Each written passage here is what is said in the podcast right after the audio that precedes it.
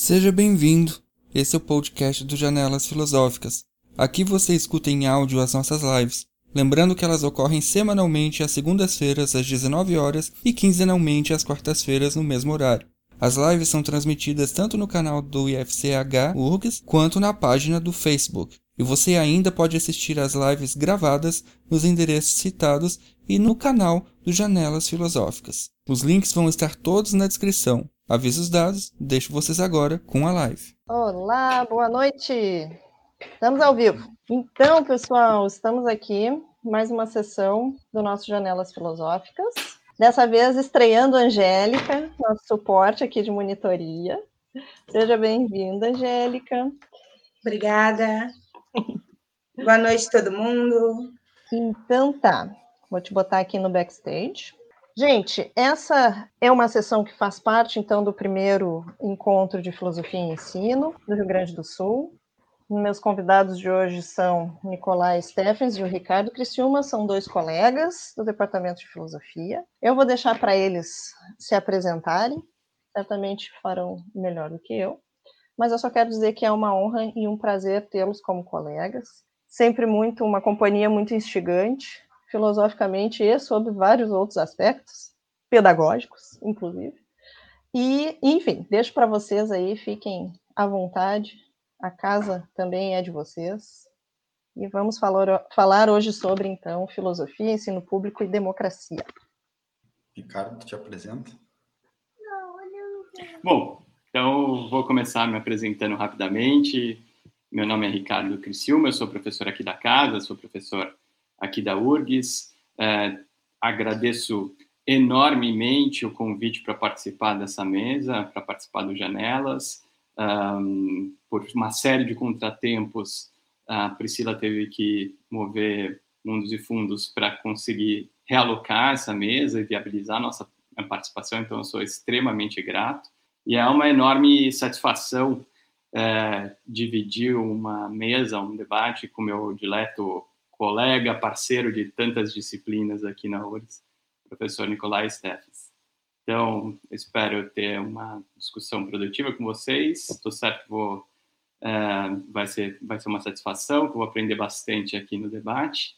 E, bom, quando for a minha fala, eu espero abordar um pouco o tema da mesa e inserir algumas questões da minha experiência como vice-coordenador é, da residência pedagógica da filosofia para tentar dar essa dimensão, essa interface um pouco um, mais ligada ao ensino de filosofia, a experiência que a gente tem é, do ensino de filosofia, as reflexões que a gente fez a partir dela.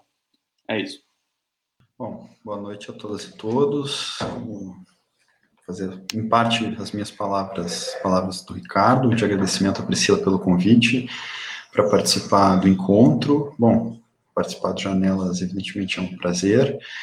Parabenizar também a Priscila, a Inara, a Rúbia, o Renato, o Rafael, pela organização desse encontro. Acho que é fundamental e urgente discutirmos não só o ensino, como o ensino de filosofia, não só no Rio Grande do Sul, mas no quadro brasileiro. Bom, assim como o Ricardo, também sou professor no Departamento de Filosofia da URGS, a minha formação em filosofia foi feita basicamente toda ela nesse, nesse departamento. Né? E um outro elemento que eu acho que tem valor importante para as reflexões que nós vamos fazer aqui hoje.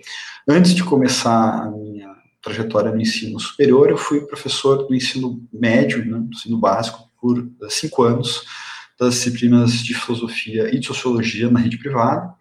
E recentemente eu tenho trabalhado com o PIBID, o Ricardo tem trabalhado com o RP, eu tenho trabalhado com o PIBID, depois a gente pode retomar essa discussão que já foi feita aqui em outros painéis com colegas de longa data, né? Um PIBID que é em escolas públicas e voltado para estudantes do início do curso, certo? Então, uh, Priscila, o Ricardo começa, né? tá, tudo bem. Não, brincadeiras à parte, pessoal, para descontrair um pouco. É, então, eu vou, vou, tentar, na verdade, eu, eu, eu montei uma apresentação bastante rápida, tá? Aqueles que me conhecem sabem que eu tenho predileção por falar, falar, falar, mas nós já estamos no final do semestre. Conversando com a Priscila também, a ideia é tentar organizar um pouco a, as discussões, um pouco, fazer um pouco uma conversa sobre, sobre essas temáticas, né? da propostas pelo evento de filosofia, ensino e democracia. Então eu vou tentar me, eu vou tentar construir um problema, na verdade, seria o enquadramento, seria o enquadramento, né, é, de como a filosofia se coloca nesse debate de ensino e democracia. Conversando com o Ricardo sobre o que, que nós falaríamos exatamente, eu percebi que havia uma certa sobreposição numa descrição do quadro, em que pese a partir de traduções muito diferentes, né, de como refletir essa relação de ensino e democracia, e eu tentei me voltar um pouco mais para a discussão da democracia, de algum contexto é, que eu vou falar um pouco mais em breve, né, de algumas questões do contexto uh, brasileiro, né, não é uma análise de conjuntura, mas é tentar pensar o problema do ensino e o lugar da filosofia do ensino, tendo em vista o pano de fundo da democracia. Então, eu vou me deter mais nesse ponto, uh, e eventualmente eu posso retornar depois a outras considerações, depois da exposição do Ricardo, que eu acho que vai desenhar melhor essas engrenagens de ensino, filosofia, no cenário da democracia. Então, são, Priscila, se tu puderes, por favor, projetar, né, é, montei alguns rápidos slides, assim, como eu disse, tentar montar um problema, não tem exatamente uma, uma resposta para uma questão. É, e quando eu estava projetando essa, montando essa apresentação, é, eu tinha assistido né, a, o painel dos nossos colegas da Priscila, do Renato, do Rafael, da Inara, da Michele, eu não estou esquecendo de ninguém desse painel, né, Priscila, por favor. Ah, e foi justamente um painel, se eu não me engano, no dia 20, foi uma sexta-feira, e uma das situações bastante desconfortáveis do início do painel foi o ocorrido eh, em Porto Alegre, recentemente, o assassinato de um senhor numa rede de supermercados. Ah, todos estavam consternados, todos fizeram menção ao ocorrido, e a Michele falou algo interessante, né? Quer dizer, bom, nos cabe agora tentar fazer uma espécie de é, abstração dos nossos, dos nossos afetos que nos movem com relação a isso e colocar a mão na massa para trabalhar o que nós já vínhamos projetando há meses, porque esse evento, como a Priscila já apontou em outras mesas, foi programado há bastante tempo? Então as mesas já estavam mais ou menos organizadas. Bom, eu pensei que, tendo em vista o tema que nós discutiríamos aqui, nessa mesa, seria possível tentar combinar as duas coisas. Né? Ou seja, é, demonstrar toda a nossa revolta com o que ocorreu e mostrar que isso não é um fato isolado e ele pode ensejar uma reflexão sobre ensino e democracia. Bom, então isso é o que eu vou tentar fazer hoje, vou tentar construir um problema e então, é, eu gostaria de, de iniciar minha exposição, se passar o meu slide aqui. Tá? Bom, a, a, o modo como nós poderíamos pensar essa relação entre filosofia, ensino e democracia, ela poderia se dar de diferentes formas. Tá?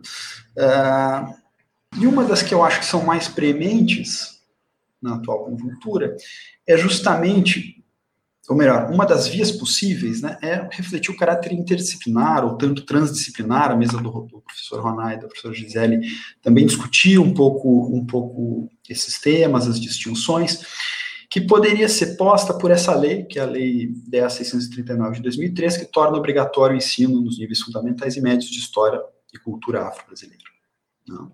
Bom, uh, evidentemente deve haver uma disciplina para isso, mas nós poderíamos nos perguntar em que medida uh, também não é tarefa da história, né? quer dizer, rever o apagamento histórico de figuras negras da história brasileira, uh, em que medida a filosofia poderia eventualmente uh, contribuir para esse debate, a sociologia, né? posto que um dos tópicos fundamentais é refletir a estrutura da sociedade brasileira, né?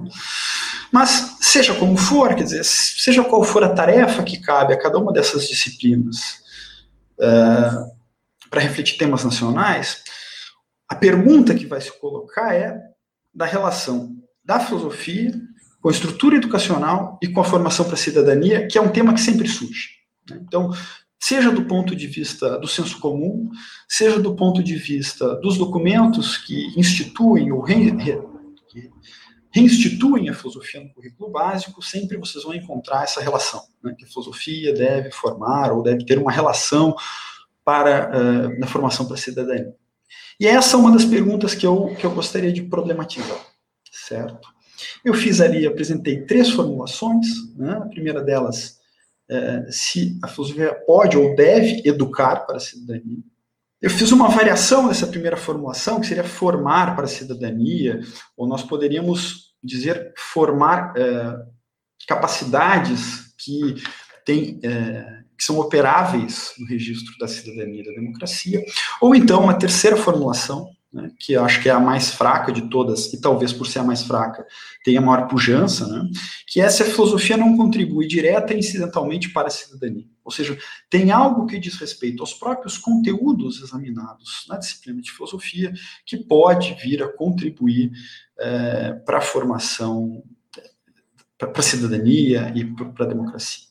Certo? Bom, agora, para que nós possamos entender como é que essa, essas perguntas podem ser respondidas, é necessário examinar, e é por isso que eu brincava aqui antes de nós entrarmos no ar, né, com os colegas, eu vou voltar sempre à minha ladainha, né, é necessário primeiro definir democracia.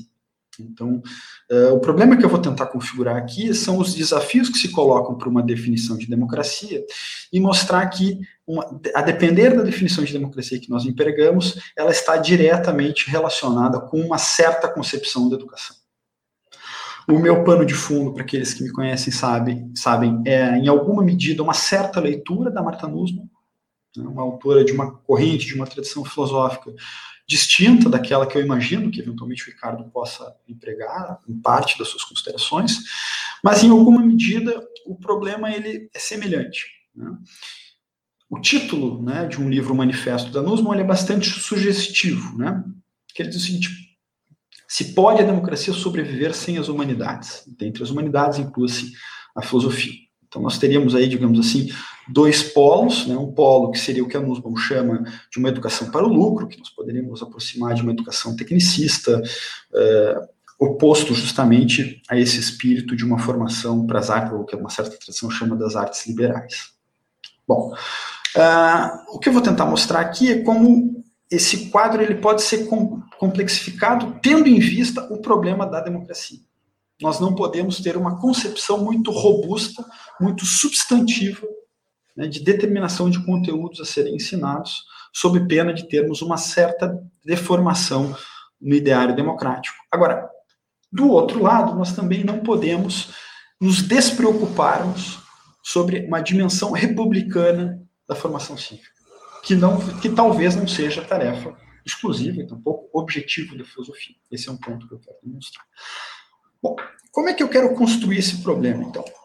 Eu gostaria de citar uma passagem que foi, foi uma parte de um discurso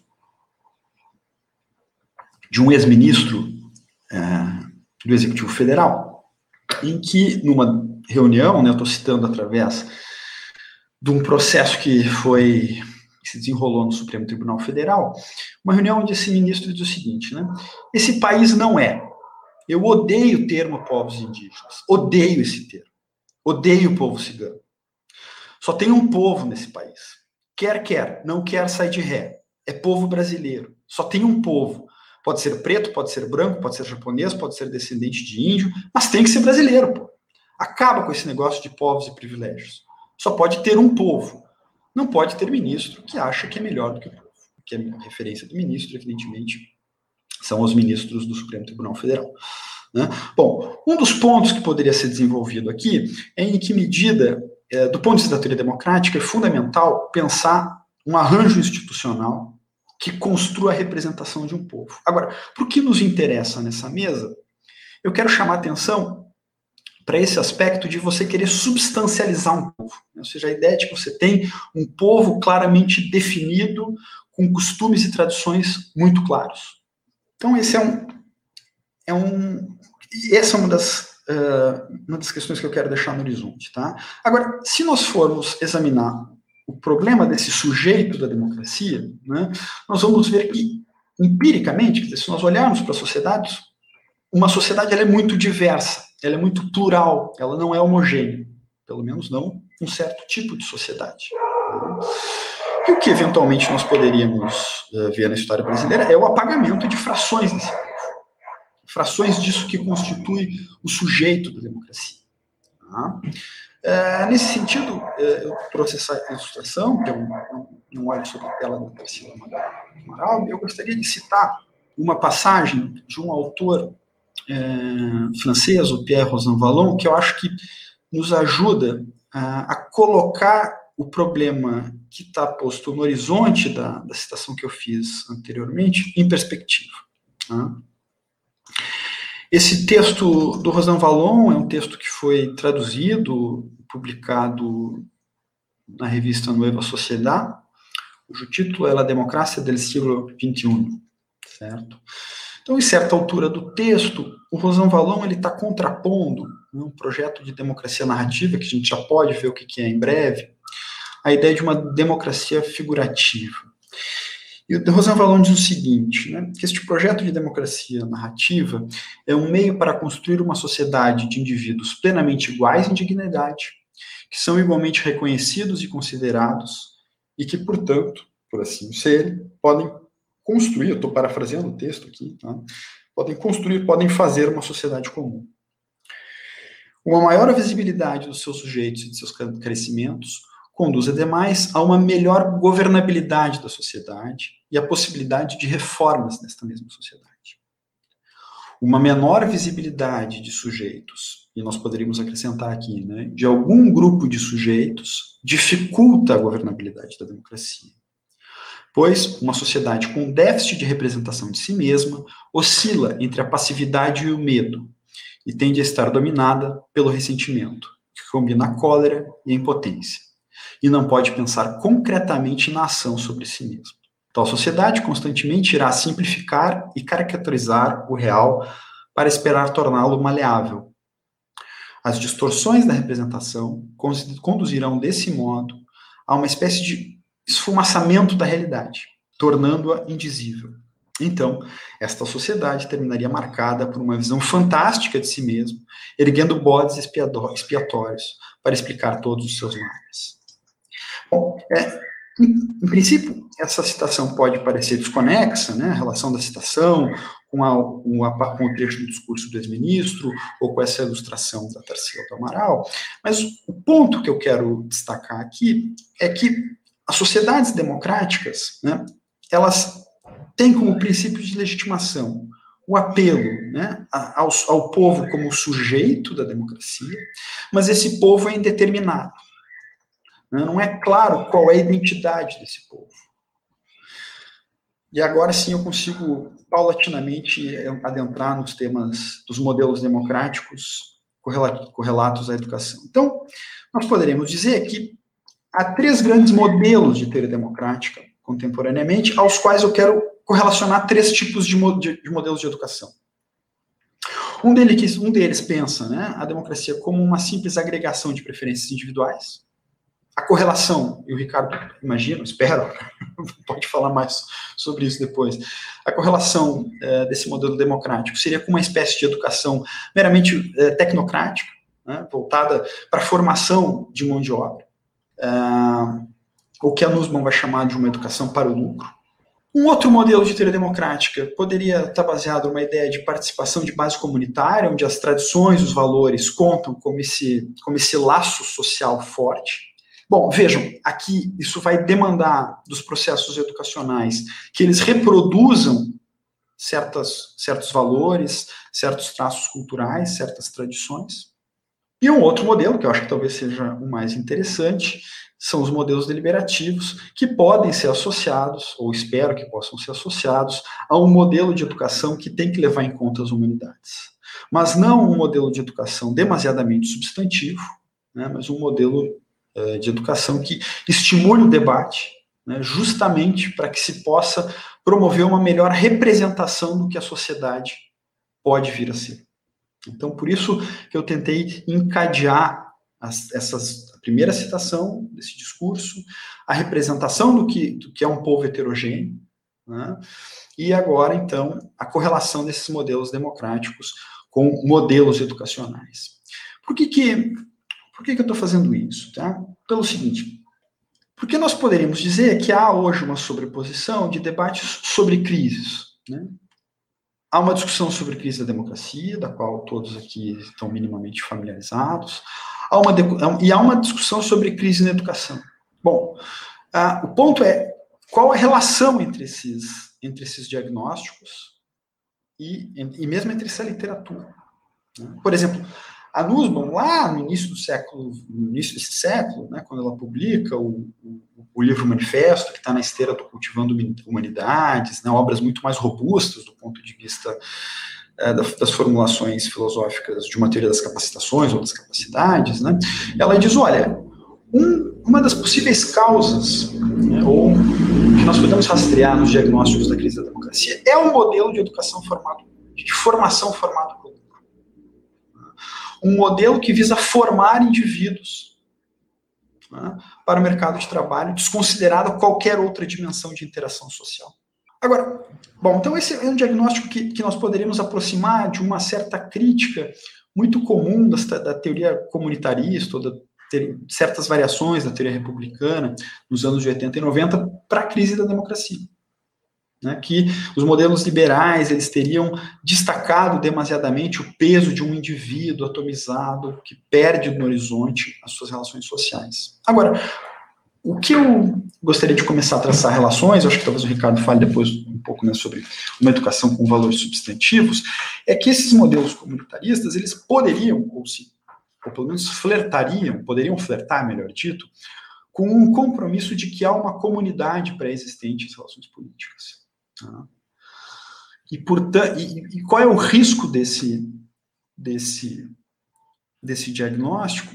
É remontarmos justamente aquela minha primeira citação, de que há um povo. Então haveria uma certa uh, oscilação ou compartilhamento né, entre uma certa versão do que seria o comunitarismo, embora né, os especialistas em teoria política possam me objetar aqui, dizer que é uma leitura torta do comunitarismo, mas eu estou tomando aqui uma leitura da, da filósofa Catarina Colhotelene, que, que, que, mostra né, essas ambivalências do discurso comunitarista que contemporaneamente termina sendo, digamos assim, capturado justamente por líderes que a literatura tem chamado de autocráticos, que reivindicam a representação de um povo uno, homogêneo. Né? Então, isso nos levaria a descartar dois modelos educacionais um modelo demasiadamente tecnocrático e um modelo demasiadamente substantivo. Aqui eu acho que uma ressalva é importante. Não se trata, evidentemente, de é, negligenciar a formação técnica dos indivíduos e dos cidadãos. Eu acho que esse é, um, é uma armadilha que está posta, por vezes, no debate educacional, que diz o seguinte: ah, vocês querem só formar para a cidadania, vocês não querem prof formar profissionais. Falso. Né? É, esse é um dos pontos muito interessantes do, do, do manifesto da Nussbaum, que está ancorado numa série de pesquisas empíricas, onde ela consegue mostrar que, mesmo uma educação para o lucro que incorpore as humanidades instrumentalmente, ela forma melhor profissionais que têm melhor desempenho comparativamente aos seus concorrentes no mercado de trabalho. Se nós queremos adotar uma justificação como essa para as humanidades, é uma questão. Agora, o que eu acho interessante do argumento da Nussbaum e que nos permite desarmar esse, essa, esse falso dilema, né, que você tem de um lado a formação técnica e de outro lado a formação para as humanidades, é que a formação para as humanidades pode, inclusive, contribuir para uma formação voltada para o mercado de trabalho. Evidentemente, esse não é o projeto da Nussbaum, ela vai tentar mostrar como tem um valor intrínseco na formação das humanidades, né? E, de outra parte, isso não significa dizer também, e foi por isso que eu iniciei citando a lei de 2003, não significa dizer que uh, certas tradições e certos valores devam ser excluídos dos currículos escolares, muito antes pelo contrário. Né? Se nós retomarmos a citação do Rosão Valon que eu apresentei, ela tinha justamente esse objetivo, era mostrar que uma adequada representação da sociedade, ela, ela é sempre deficitária, né? e ela deve sempre se, sempre se refazer tentando recobrir esse, essa dimensão deficitária. E, bom, a educação pode ser, em alguma medida, um locus para se discutir, por exemplo, uh, quais são as teorias ensinadas sobre a história, sobre a formação sociológica de um país, uh, as teorias biológicas de explicação das, da, das relações uh, em certos núcleos familiares, por exemplo. Não é? Então, é, o quadro que eu estou tentando mostrar aqui é deixar em suspenso esses dois primeiros modelos democráticos e o modelo educacional que lhes corresponde, e tentar encaminhar uma certa posição favorável a uma, ou melhor, demonstrar como um modelo mais interessante, que seria um modelo deliberativo de democracia, ele demanda um certo tipo de formação, de certas capacitações que vão ser executadas, exercidas na esfera pública. Então, por exemplo, acho que a Nussbaum tem, tem alguns problemas no, no modo como ela dá conteúdo né? Então, ela vai determinar um certo tipo de literatura que você tem que ler, ela vai determinar um certo tipo de música que você tem que ouvir. Mas, seja como for, nós poderíamos ter uma defesa muito mais, digamos assim, muito menos substantiva, que é uma defesa de, bom, é importante o papel das artes cênicas. Por quê? Porque você se coloca no lugar do outro. Né? Você pode exercitar esse papel de estar no lugar do outro. Uh, vai ficar para o final uma discussão sobre qual seria, então, a tarefa da filosofia. Né? Bom, opa, deixa eu só voltar lá para os meus slides para poder... Aqui só, eu, eu tentava, tentei sistematizar, eu, eu, espero, pelo que eu conversei com o Ricardo, espero que ele não tenha mudado, que ele fale um pouco mais sobre isso, né?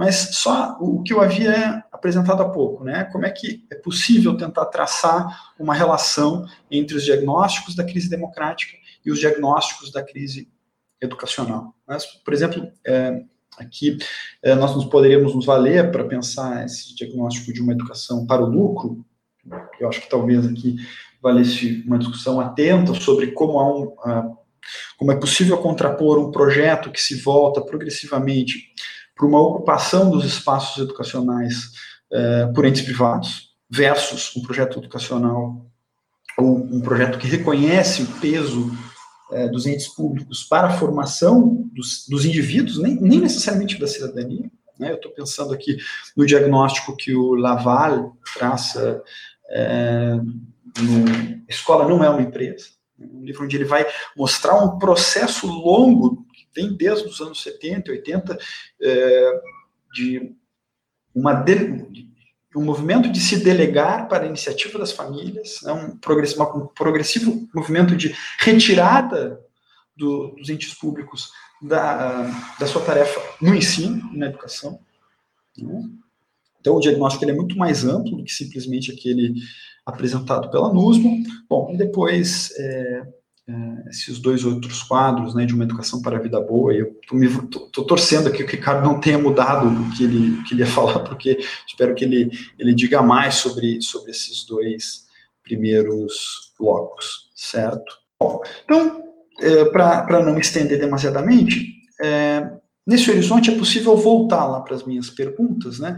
Vejam, eu tinha colocado aqui esses X de errado e de certo sobre as perguntas, tá? Eu depois eu tirei, eles não estão sobre estas perguntas, as respostas eu espero que depois nós possamos discutir é, no debate, porque eu temia apontar para uma das respostas e isso não ser eu teria que formular melhor, tá?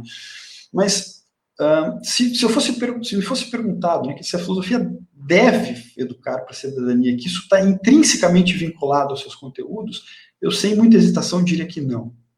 Tá? Acho que a, a, filosofia ela tem uma certa tarefa, óbvio, ela pode se valer da reflexão sobre os seus conteúdos para ter um impacto na formação para a cidadania.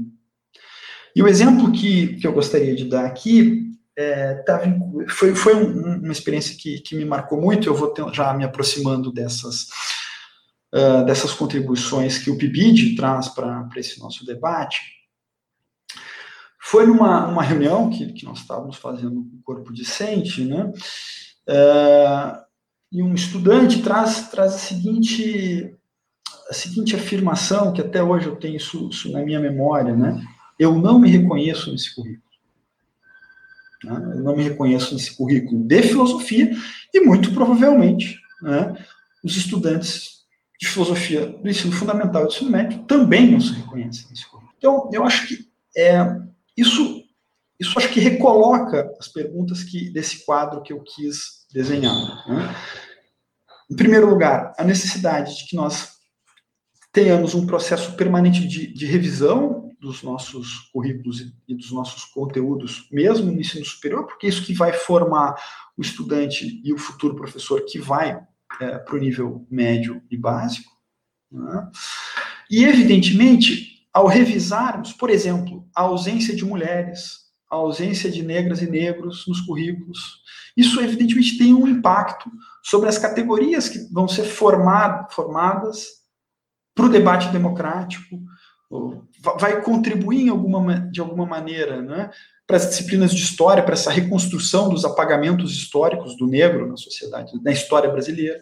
Né? Evidentemente, vocês podem perceber que eu estou também movido pelaquela minha primeira uh, observação inicial, né, do que ocorreu em Porto Alegre recentemente, mas isto não pode ser um objetivo da filosofia.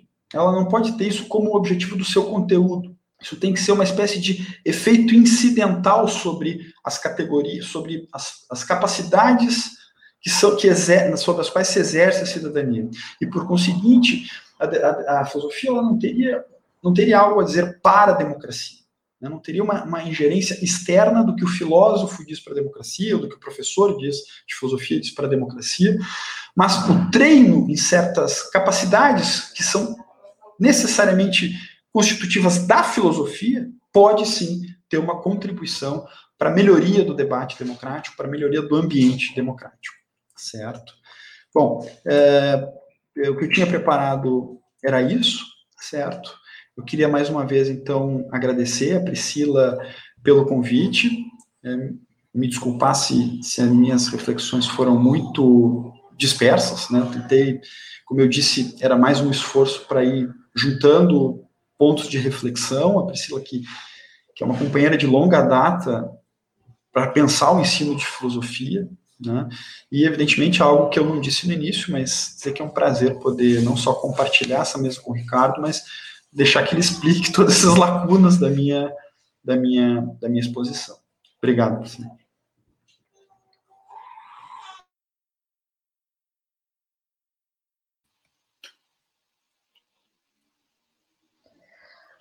Obrigada, Assuma Nico. as rédeas. Vai lá. Pode ir lá, Ricardo. Tu vai ter coisa para apresentar aqui? Quer que eu projete alguma coisa ou não? Não, eu vou fazer a fala direto, é, tentar Beleza. pontuar bem cada, cada uma das partes, mas é, eu fiquei um pouco constrangido depois do profissionalismo do, dos slides. Dos slides, Ricardo, mas não do conteúdo. Mas Enfim, não eu estava com. Eu tava, eu, Os meus slides. Eu tava, ah. O conteúdo também, o conteúdo também é. Um hegeliano sempre vai avaliar forma e conteúdo, né? nunca vai avaliar só a forma.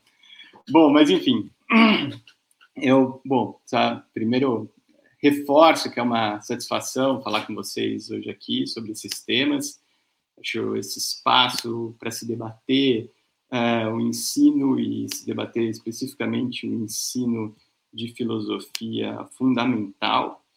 E uh, o tema uh, da mesa me é bastante caro, apesar de eu não ter uma formulação muito avançada sobre, sobre o assunto.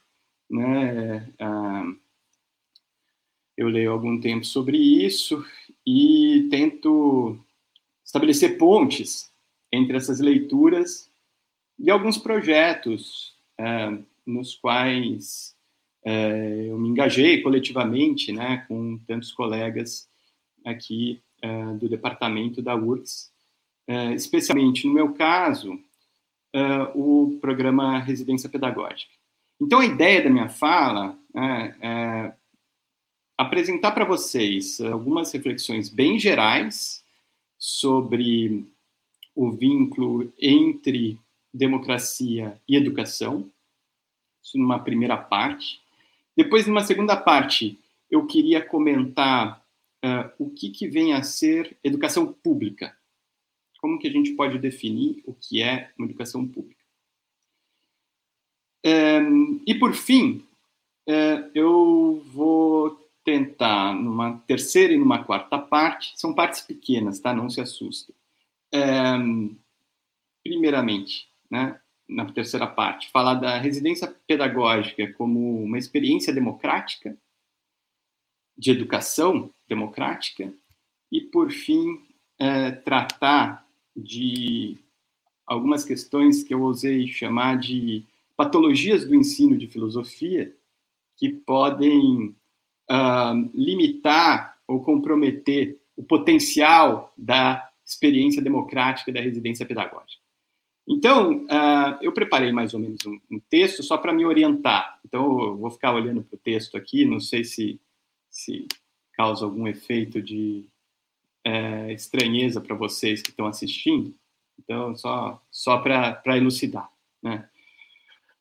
Bom, primeiramente, né, eu queria abordar o que foi um, uma conexão muito forte entre democracia e educação, é, que era muito presente aqui é, no Brasil ao longo das décadas de é, 40, 50, e que congregava de uma maneira, sobretudo aos dias de hoje, um tanto quanto inusitada, é, alguns pensadores mais liberais, né, poderíamos até dizer com inclinações mais de direita, e alguns pensadores de esquerda. E é, essa aliança era feita em torno da educação e por conta da convicção da importância da educação para a sociedade brasileira. Tem, uh, eu estou partindo, estou fazendo essas considerações um, eh, um, a partir de um texto do professor Bento Prado Júnior chamado Educação Pós-68. E o, o, o, professor Bento Prado Júnior, uh, por sua vez, no começo desse texto, uh, eu tenho grande grande, grande apreço, ele cita, por sua vez, o Antônio Cândido. Ele cita um, um depoimento do Antônio Cândido dizendo de um poema que um, eh, o professor dele costumava ler para ele na escola, chamado Os Dois Edifícios. E esse poema tratava precisamente uh, da contraposição entre é, um edifício, uma escola e uma prisão, onde havia um prisioneiro que ficava observando a vida escolar. E a moral final do, do poema, bastante edificante, era precisamente né, que ah, o edifício da escola iria se tornar desnecessário o edifício ao lado, que era o edifício da prisão. Né? Então, é, esse poema, para o uh, Antônio Cândido e para o Bento Prado, simboliza essa esperança, que era uma esperança que remontava a uma certa concepção republicana, de que uh, o progresso da educação, uma certa noção de difusão dos saberes por toda a sociedade, fosse ser capaz de lidar com todos os problemas de desigualdade, de violência, de criminalidade que afetariam a sociedade, sobretudo né, a sociedade brasileira.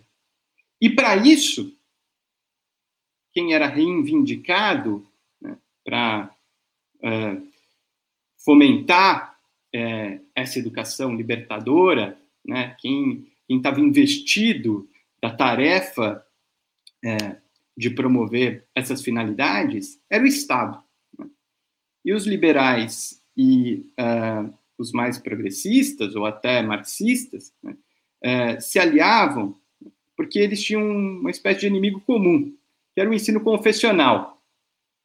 Então, havia essa, esse esforço conjunto de liberais e marxistas ou, esquerda, ou, ou, ou um, ah, políticos de esquerda, né, cidadãos de esquerda, de uh, promover um ensino público republicano contra o ensino convencional.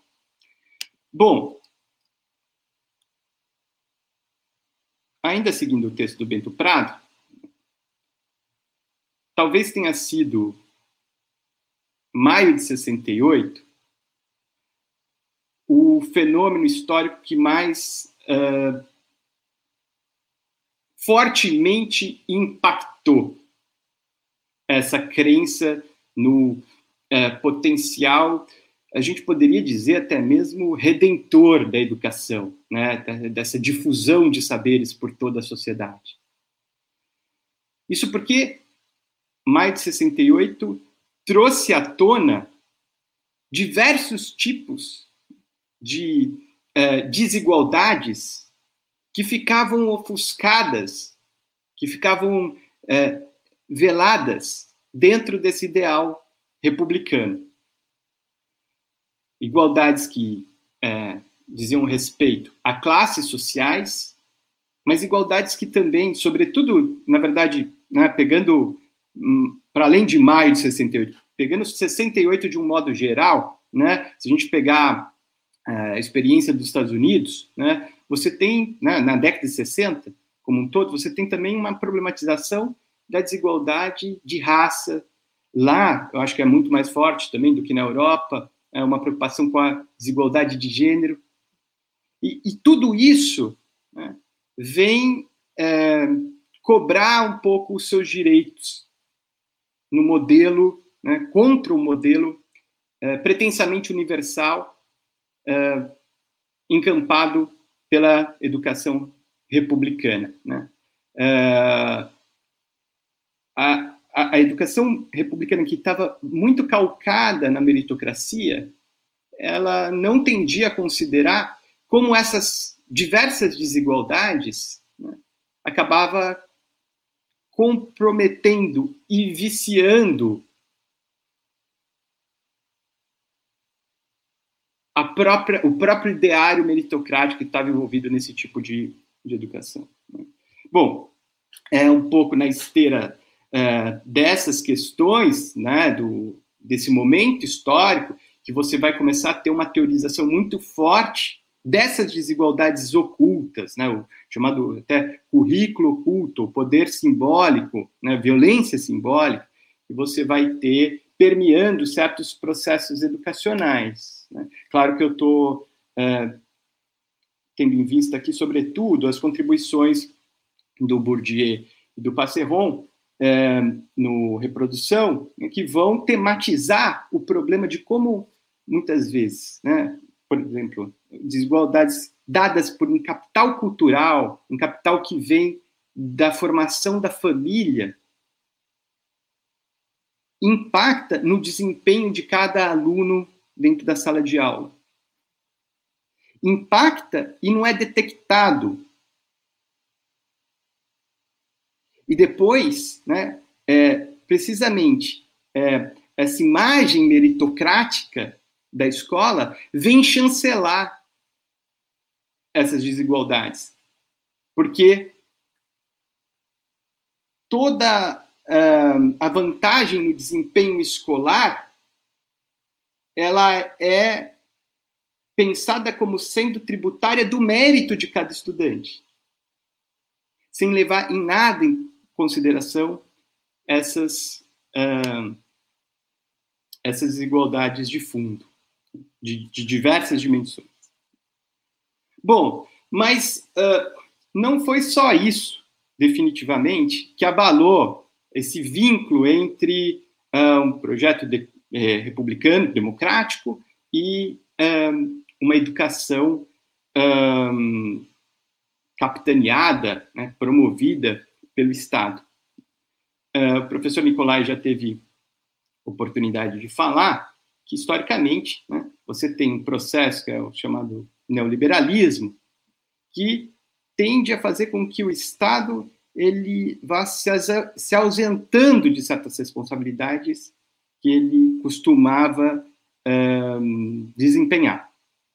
Então, né, fenômenos como vouchers escolares, charter schools, creches conveniadas e um, toda uma variação de uh, terceirização no ramo da educação, né, de ensinos privados, muitas vezes, ensinos, desculpa, a gente já vai chegar nessa questão, mas ensinos de entidades privadas, né, mas subsidiadas pelo Estado, elas reconfiguram um pouco o papel que o Estado deve ter dentro da promoção da educação numa democracia.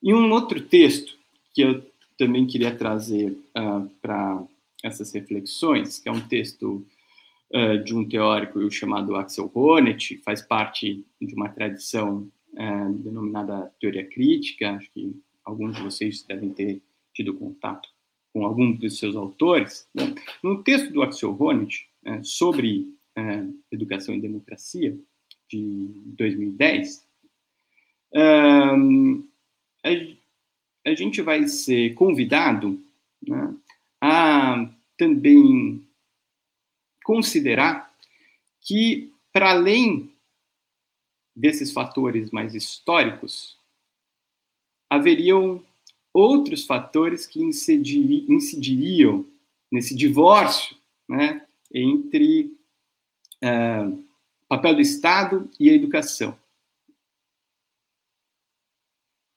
E também uh, como, uh, na verdade, seria uma relação não só a dois, mas a três, né? Seria o Estado, educação e democracia, né? Todo esse arranjo teria sido estaria sendo desarticulado. E o Honneth ele vai uh, apontar eventuais novos responsáveis por isso. Ambos responsáveis vão estar ligados ao que o Honneth vai chamar de exacerbação da neutralidade da educação do Estado. Então, é, você tem uma vertente da teoria democrática, duas, na verdade, né, que vão é, exacerbar para o Honneth a neutralidade do Estado e vão dar margem para que haja esse desarranjo né, e que, é, precisamente, a educação pública promovida pelo Estado não seja mais vista como essencial para uma vida democrática, para uma sociedade democrática.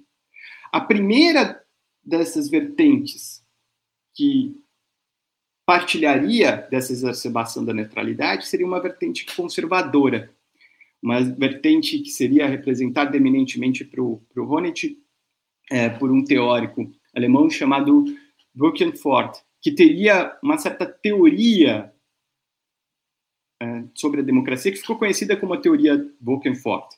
Né? E qual é essa teoria? É que é, você teria certas atitudes democráticas que não são adquiridas em processos educacionais mediados pelo Estado, mas são adquiridos em ambientes pré-políticos de comunidades tradicionais. E a democracia, ela depende do aprendizado dessas atitudes. Portanto, seria necessário conferir mais espaço para uma educação que lidasse com a promoção desse tipo de uh, aprendizado por meio de comunidades tradicionais que, portanto, né, não passaria pelo Estado. Isso é um lado né, da exacerbação da neutralidade do Estado. O outro seria precisamente o lado liberal. Né?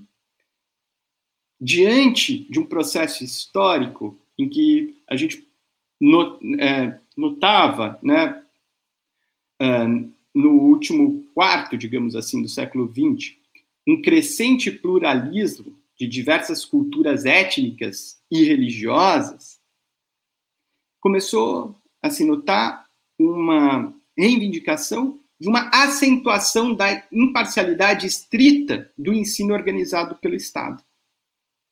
Precisamente porque né? Como acho que o professor Nicolai chegou a abordar um pouco na exposição deles, é, caso o Estado tenha uma concepção muito substancialista de educação, muito marcada por um, uma ideia de povo, uma ideia de nação, essa diversidade cultural, étnica, religiosa pode ser oprimida e pode não conseguir encontrar uh, a educação adequada para que elas se insiram na sociedade de uma maneira participativa, de uma maneira democrática.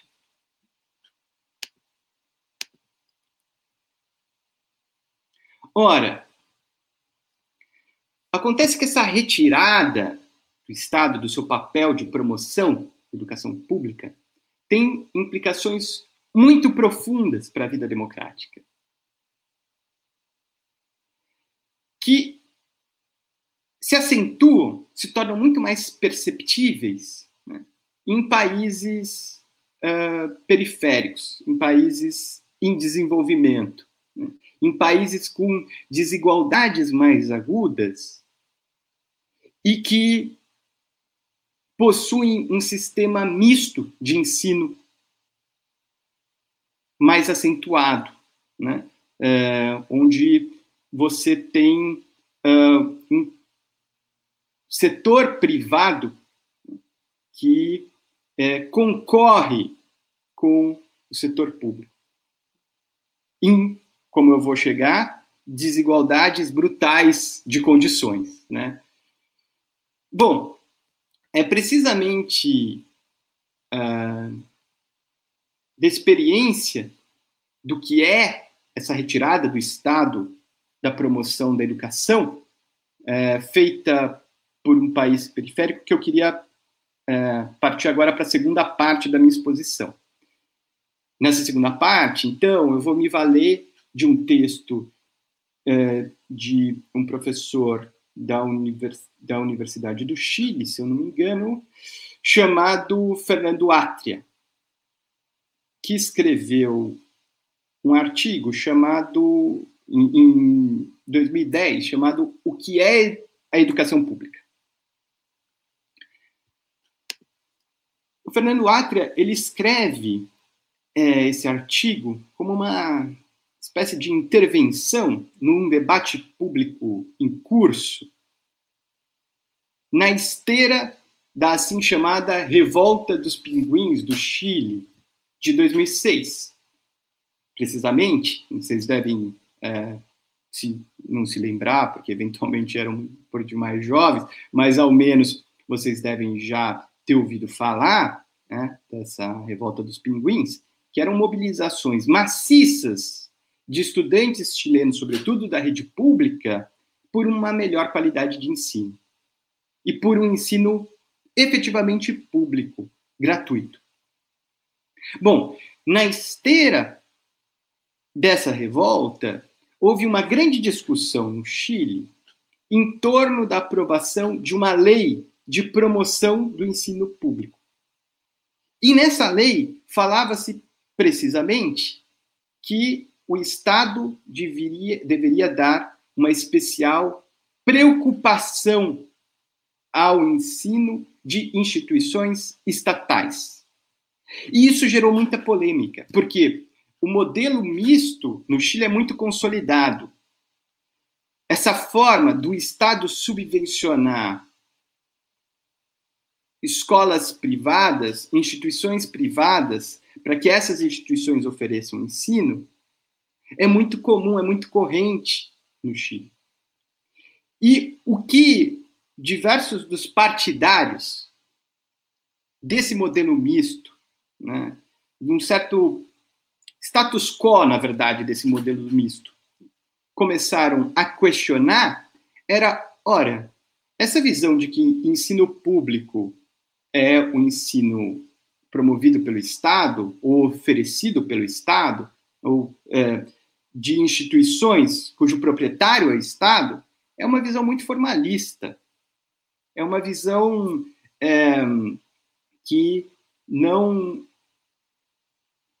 parece superar determinados mitos já ultrapassados de que não seria só o Estado capaz de oferecer educação pública. Pois bem, o Fernando Atria ele aceita essa provocação e vai tentar fornecer uma definição de educação pública precisamente que não seja formalista. E ele vai chegar a um conceito muito interessante, tentando né, contar uma longa história de uma maneira bem curta. O, o Fernando Atter ele vai chegar a um conceito bastante interessante. Ele vai dizer que é, o ensino público é precisamente aquele ensino que não seleciona. O que está embutido nesse conceito de ensino público? Está embutido o fato que ensino público é aquele ensino que é um direito do cidadão. E que o cidadão, ele sempre é visto como uma parte, ou, ou, é, como, sim, como uma parte assimétrica em relação ao Estado. Ele tem garantias para reivindicar esse direito e reivindicar a sua inclusão na escola. E a escola não está autorizada a selecionar, a dizer não para esse cidadão. A princípio, pelo menos a princípio. Enquanto em todas, no caso de todas as entidades conveniadas, né, por uma reivindicação até da liberdade é, pedagógica, você pode ter formas de seleção. Então, aqui, o cidadão ele não é mais tomado como um cidadão, ou o indivíduo não é mais tomado como um cidadão. Ele é tomado como parte que sela um contrato com a instituição.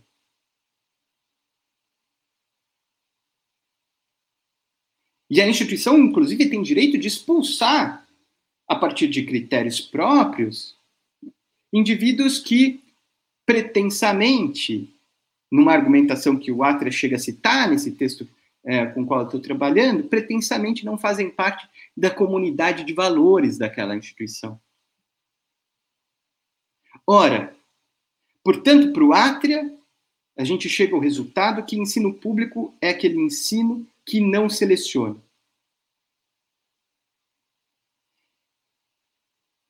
Mas aqui vem um inconveniente, né? Um inconveniente que o Atria é, vai encontrar na própria lei de promoção do ensino público que estava para ser aprovada, um projeto ainda, né?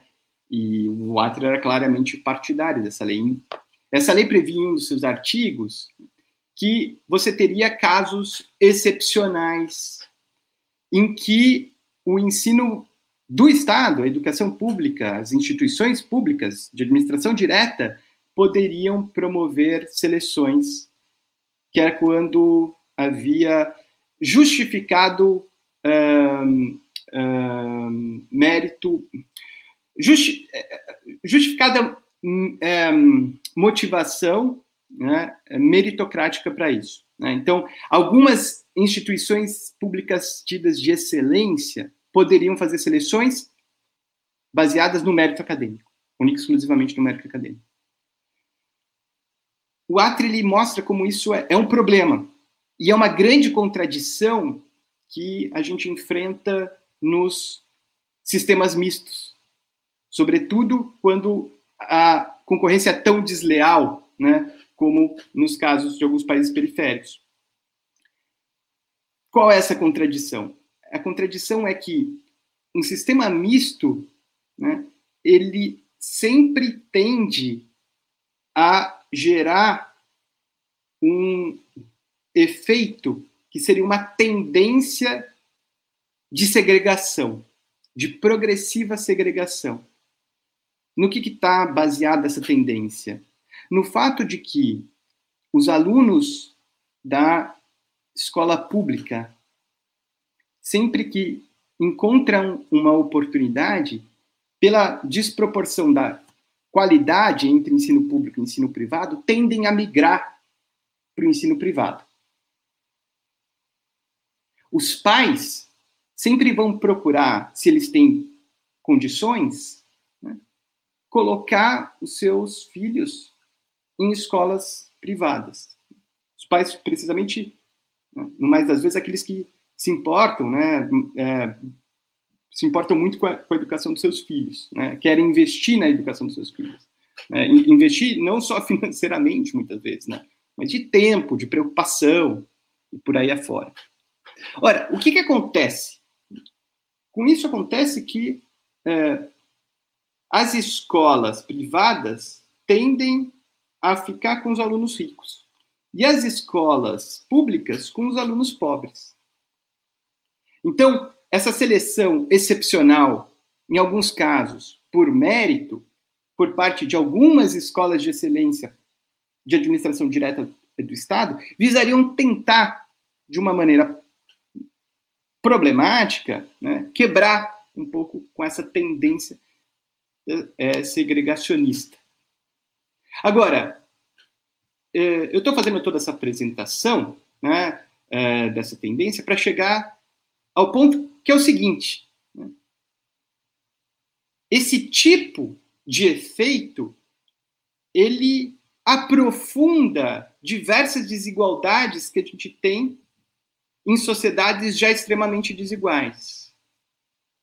Só para citar um dado, um dado, digamos assim, quente, numa reportagem da Folha de hoje, em São Paulo, nas escolas particulares de São Paulo, você tem um negro para cada dez alunos. Então, cria-se com isso comunidades de valores que tendem a se formar como guetos e que não partilham um solo democrático comum.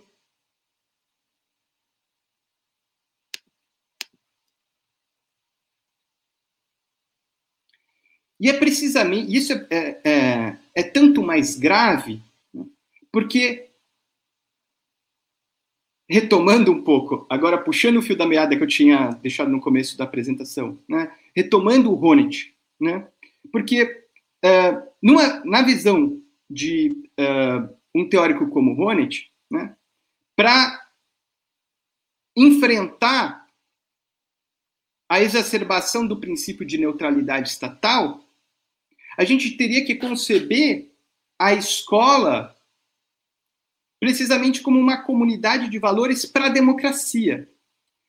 A escola teria que ser é, valorizada não simplesmente né, para é, passar um determinado conteúdo específico, né, é, um, um, é, um determinado conhecimento específico, mas a escola deveria ser valorizada para formar determinados hábitos e determinadas capacidades perceptivas que possam nos fazer enxergar o outro como parceiro numa comunidade cooperante. Em resumo, a escola ela deve fomentar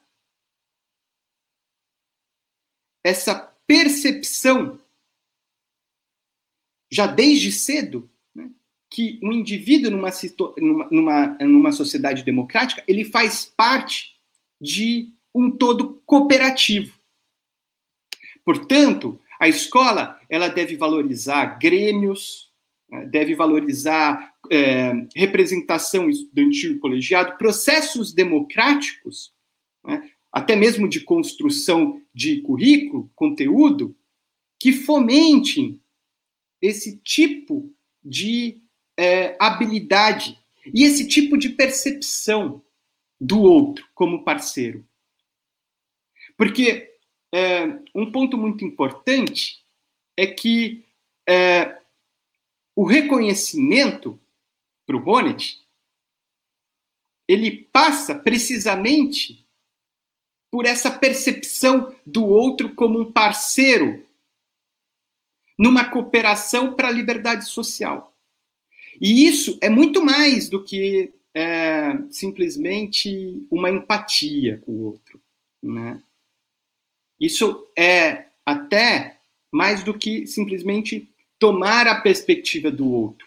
Para o Ronet, tomar a perspectiva do outro, ou seja, se colocar no lugar do outro, é um passo posterior a, primeiramente, você ter uma percepção do outro como contendo um valor que aponta para esse vínculo que esse outro tem na construção da sua própria liberdade. Então, você tem que entender o outro como parceiro da sua liberdade. E para isso, né, entender o outro como um parceiro numa cooperação de aprendizado pode ser um passo importante e fundamental.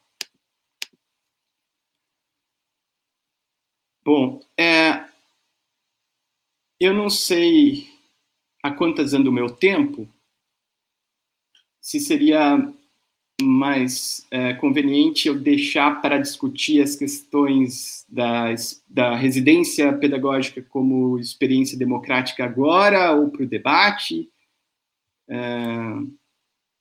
Pode apresentar, Ricardo. Tem, tem tempo ainda. Tá. O que, que tu então, leva mais uns 10 minutos? Isso, acho que, acho que isso, acho que isso, não mais que isso. Tá, beleza. Tá, então vamos lá. Então, é a partir desse quadro né, que eu me pus a pensar e refletir um pouco sobre a experiência da residência pedagógica. Né?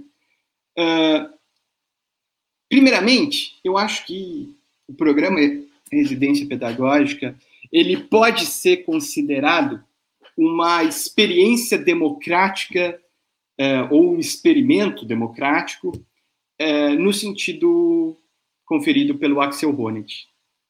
Porque o que me chamou muita atenção para abordar primeiramente a questão interna da, do desenvolvimento do projeto de residência pedagógica, o que me chamou muita atenção foi o caráter colaborativo que havia nesse, nesse projeto. Né?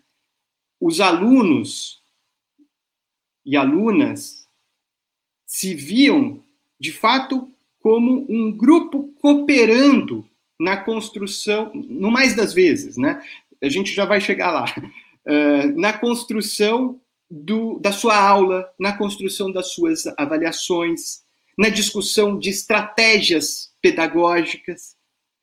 E essa é, é, é, é, é essa ligação cooperativa abarcava também, obviamente, tanto o professor da escola pública lá na ponta, que participava do programa, chamado preceptor, quanto os coordenadores.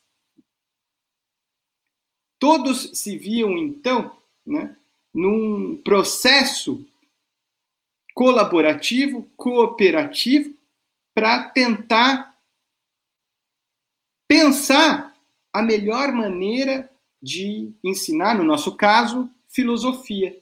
Fazer a, a, a chamada transposição, por exemplo, né, do que a gente aprende na universidade para a realidade de sala de aula do ensino público. Ensino público, ensino fundamental e médio, né? Ora, mas uh, eu acho que essa experiência, né, uh, mais própria a, a questão interna da residência pedagógica, também nos traz alguns pontos que a gente poderia pensar que corresponde a uma dimensão externa do problema, né? Dimensão externa porque seriam as questões institucionais maiores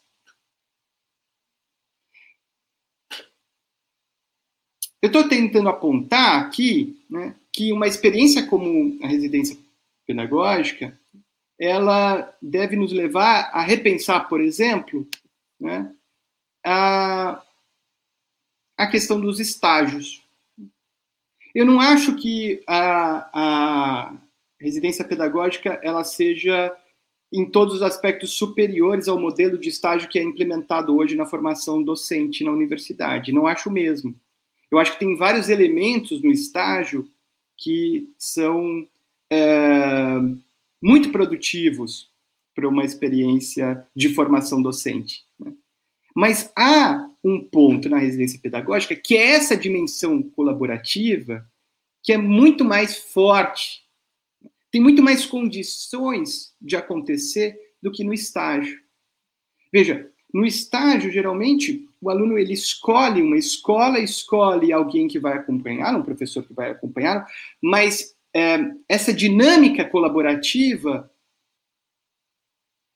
com outros alunos que estão passando pela mesma experiência, ela tende a ficar muito restrita. Né? A troca de experiências que se dá nas próprias disciplinas de estágio não tem a intensidade, não tem nem de longe o vigor do que ocorre na residência pedagógica. Até porque, né, na residência pedagógica, vejam, é, no nosso caso, pelo menos foi assim, tem outros modelos, claro, todos os alunos estavam na mesma escola, presenciando a mesma realidade, lidando com os mesmos desafios, né? conhecendo os mesmos alunos, né? os mesmos professores. Portanto, eu acho que isso, isso é um ponto a se pensar.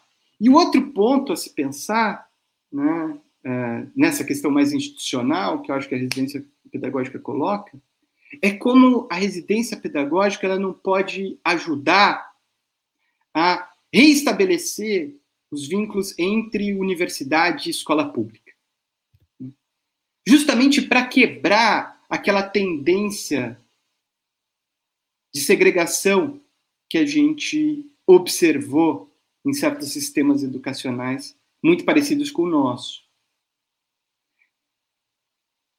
O vínculo estabelecido da universidade com a escola pública a partir da residência pedagógica tem o potencial de qualificar as instituições públicas de modo a quebrar essa dicotomia né, é, entre é, escola pública e ensino de qualidade. E mais, escola pública e acesso à universidade. Né? Acho que a residência pedagógica ela tem que servir como uma ponte do aluno de escola pública com a universidade, uma ponte em diversos sentidos, né? uma ponte no sentido mais básico possível, que é de dizer que a universidade pública existe e que ela é acessível para pessoas como aquelas que estão na escola, na escola pública. Fazer com que essas pessoas frequentem as instalações da universidade, e criar uh, relações de intercâmbio e cooperação duradouras com cada uma das escolas que passam pela experiência da residência pedagógica. Bom, uh, eu acho, só para terminar, uh, que o, o potencial da residência pedagógica como experiência democrática ele pode ficar um pouco comprometido por que eu vou chamar de algumas antinomias, né? Uh, eu vou citar rapidamente, depois eu posso entrar no detalhe na própria discussão, né? Mas eu acho que o ensino de filosofia ele padece de algumas antinomias que tendem a uh, comprometer o seu potencial cooperativo, né? Então, uh, o ensino de filosofia, eu acho que padece ensino na, na, na na escola pública, na escola fundamental e média, né? Padece muito uma certa antinomia do professor conteudista e do professor vocacionado. Né? Isso tem um efeito perverso, né? justamente de se legitimar uma espécie de descaso com a construção do conteúdo, com a construção dos materiais didáticos, que poderia ser feito cooperativamente. Planejamento, é, é, preparação de aula. Né? E uh, outro caso né, de antinomia que, que, que, eu, que eu julgo presente é essa antinomia de tentar passar um conhecimento que seria universal, porque, porque é um conhecimento crítico, né, e se manter super isolado no currículo das, das escolas. Né? Então, a mesma coisa, né? Esse discurso autocomplac completamente autocomplacente de que a filosofia seria é, a disciplina da crítica ou algo semelhante, né? nos isenta de tentar construir relações com o restante do currículo escolar e mostrar que se é para ter um conteúdo crítico, esse conteúdo ele tem que ser um conteúdo concreto, ele tem que partir de determinados temas né, que fazem parte de uma formação mais integrada do aluno.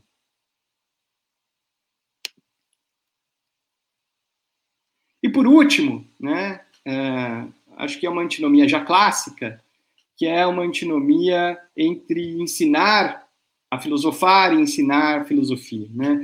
É, é uma antinomia já clássica, porque isso remonta a questões é, que a gente vai retirar do, do Kant, né? tem alguns debates que se valem um pouco dessa problemática kantiana para pensar a realidade brasileira, né? eu penso sobretudo em alguns textos do professor Ricardo Terra, mas eu acho que é, muitas vezes isso está associado um pouco à, questão do professor vocacionado, né?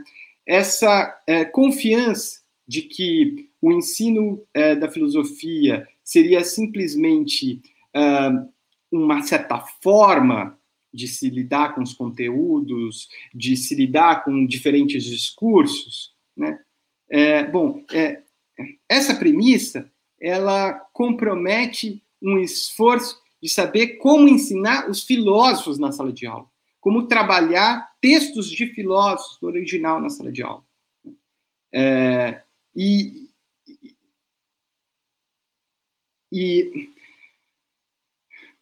é, desvalorizar esse aspecto é também, acho que, rebaixar né, essa tarefa que a gente tem cooperativa de criar conteúdos, de criar material didático para didático, avaliar o que tem de material didático para didático, para poder é, realizar um bom ensino de filosofia na sala de aula.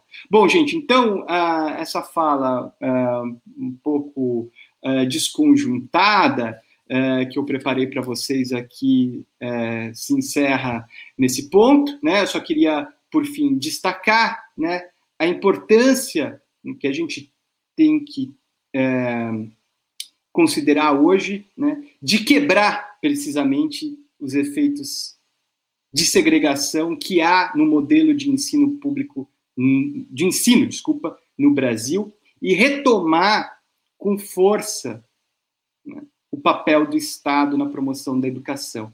Né? Uma retomada que consiga rearticular escolas públicas e universidades públicas e que assim né, a gente consiga criar uma comunidade de valores que faz jus a todos aqueles envolvidos né, nesse empreendimento cooperativo é, de que participamos, que é a democracia brasileira. Então, é, é isso que eu tinha preparado. Ótimo, obrigada, Ricardo. Obrigada, Nicolai, de novo. Nós já temos algumas perguntas.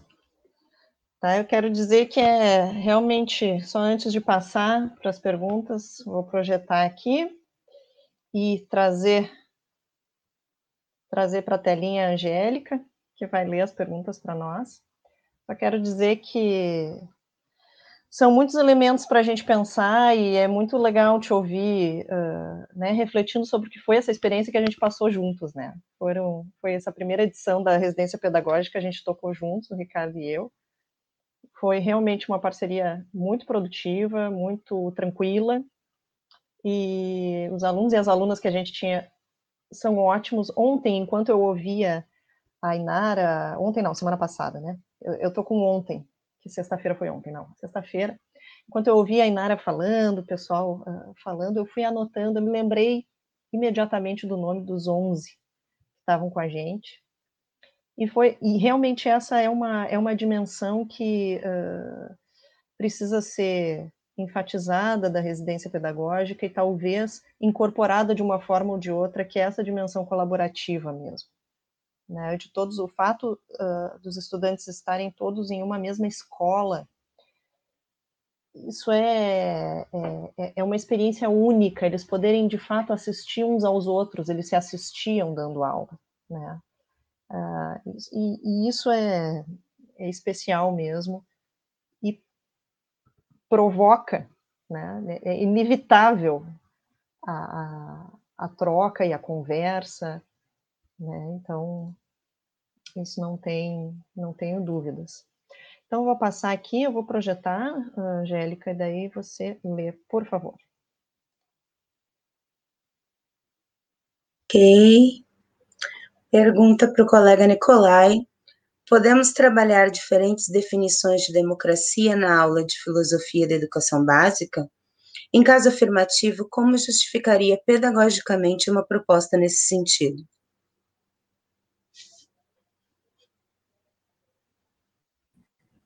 Obrigado, Rúbia. Eu acho que a Rúbia é uma das, das organizadoras, a gente podia chamá-la para mandar um WhatsApp, né? Rúbia, vem participar do debate Vou mandar o link para ela aqui. Pra... É, ela entra e a gente faz um debate ao vivo. Uh, mas aproveitar e reforçar, né, os, meus parabéns pela, pela, pelo modo como ela integrou a organização do evento também. Bueno, é, eu acho que sim, tá? É, eu acho que uma das coisas que eu teria que ter, ter, ter desenvolvido melhor é como poderia haver um núcleo comum às diferentes concepções. E eu fui dando conta disso na medida em que, que o Ricardo foi apresentando alguns temas da, da, da exposição dele, especialmente sobre a, a, escola como um espaço de socialização, né, que eu acho que eu fui me antecipando aqui nos comentários, eu fui vendo outra pergunta da Rúbia já para ir me prevenindo. E, e eu acho que eu teria que explicar melhor dizer, como é que a gente tem é, forma, de, definições concorrentes, né, eu acho que aí teria que se colocar em dois planos, o que, que significa a gente trabalhar com uma definição que, que aparentemente é aquela que melhor descreve um contexto democrático, né? Uh, e, e, e, concorrentemente apresentar definições paralelas, né, que, que bom, que, que aí ecoam outras justificações normativas e que nos permitem avaliar o quanto a experiência que nós vivenciamos, ela corresponde ou não a uma certa definição de democracia. E, evidentemente, a pergunta limite que se faz é se é uma definição de democracia com a qual a gente quer, na qual a gente quer viver. Né? É, porque parece que todos esses modelos, né, acho que quando o Ricardo é, foi mais explícito, assim, digamos, deu nome aos bois, né, do, do, dos processos de, de, de liberalização, o que correntemente chamado de, de um processo de neoliberal frente às instituições de ensino, quer dizer, o ponto parece ser o seguinte: tem um núcleo comum da definição de democracia que é preservado nesses modelos agregativos ou nesses modelos minimalistas, né? que basicamente seriam indivíduos que concorrem por votos no mercado eleitoral. O ponto a ser demonstrado depois, eu acho, e aí sim, é por isso que eu fiz aquela distinção entre um, um modelo capaz de descrever o que vem acontecendo ou um contexto no qual nós nos inserimos, e valeria uma parceria com a disciplina de sociologia também, né, que é traçar esses modelos normativos, é ver as consequências dos pressupostos que operam paralelamente nesse modelo educacional e nesse modelo democrático. Porque aí seria possível mostrar como, em que medida, esses modelos podem, paulatinamente, promover uma erosão deste sentido democrático desejável, digamos assim, ou um processo paulatino de distanciamento do que nós julgamos ser uma, o papel emancipatório da democracia, né? que foi o que eu tentei, embora não tenha explicitado isso, em alguma medida é o que eu encaixaria naquele terceiro modelo, lá o deliberativo, eh, associado a um, a um certo papel das humanidades na educação.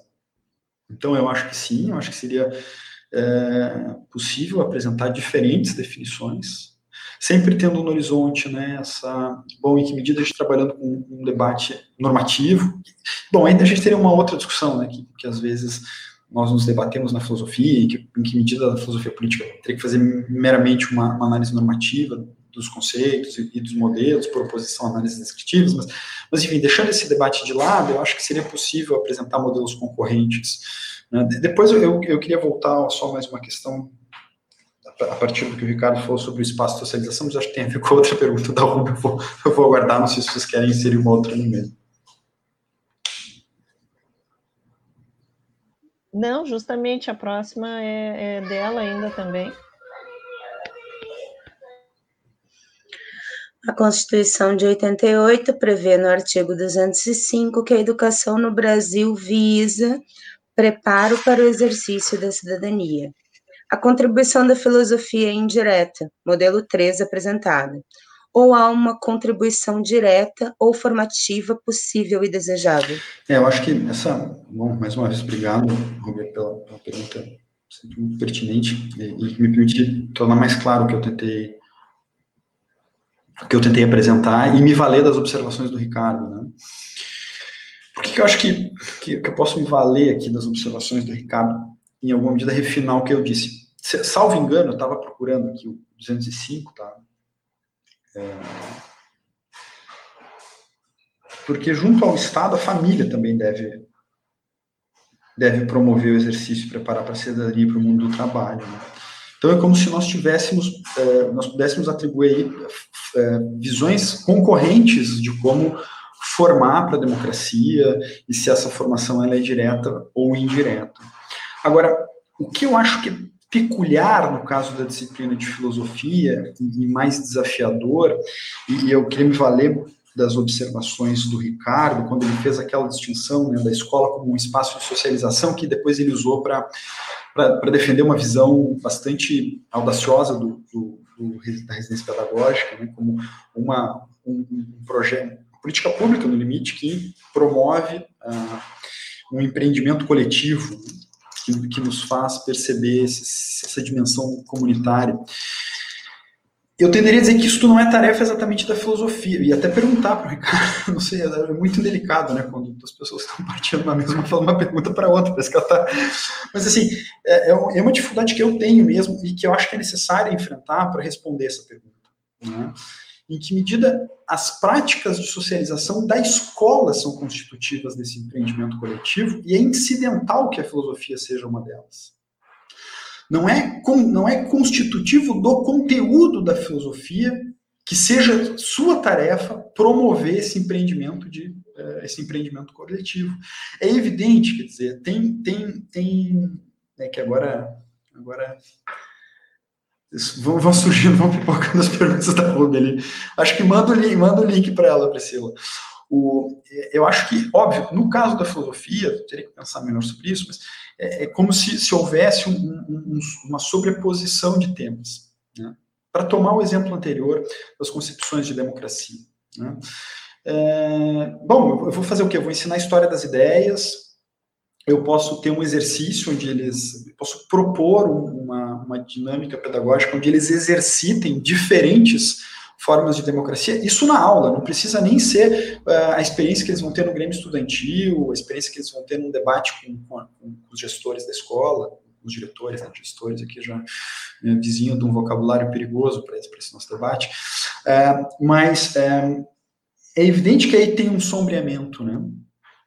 E tem um sombreamento que vai além, na medida em que é,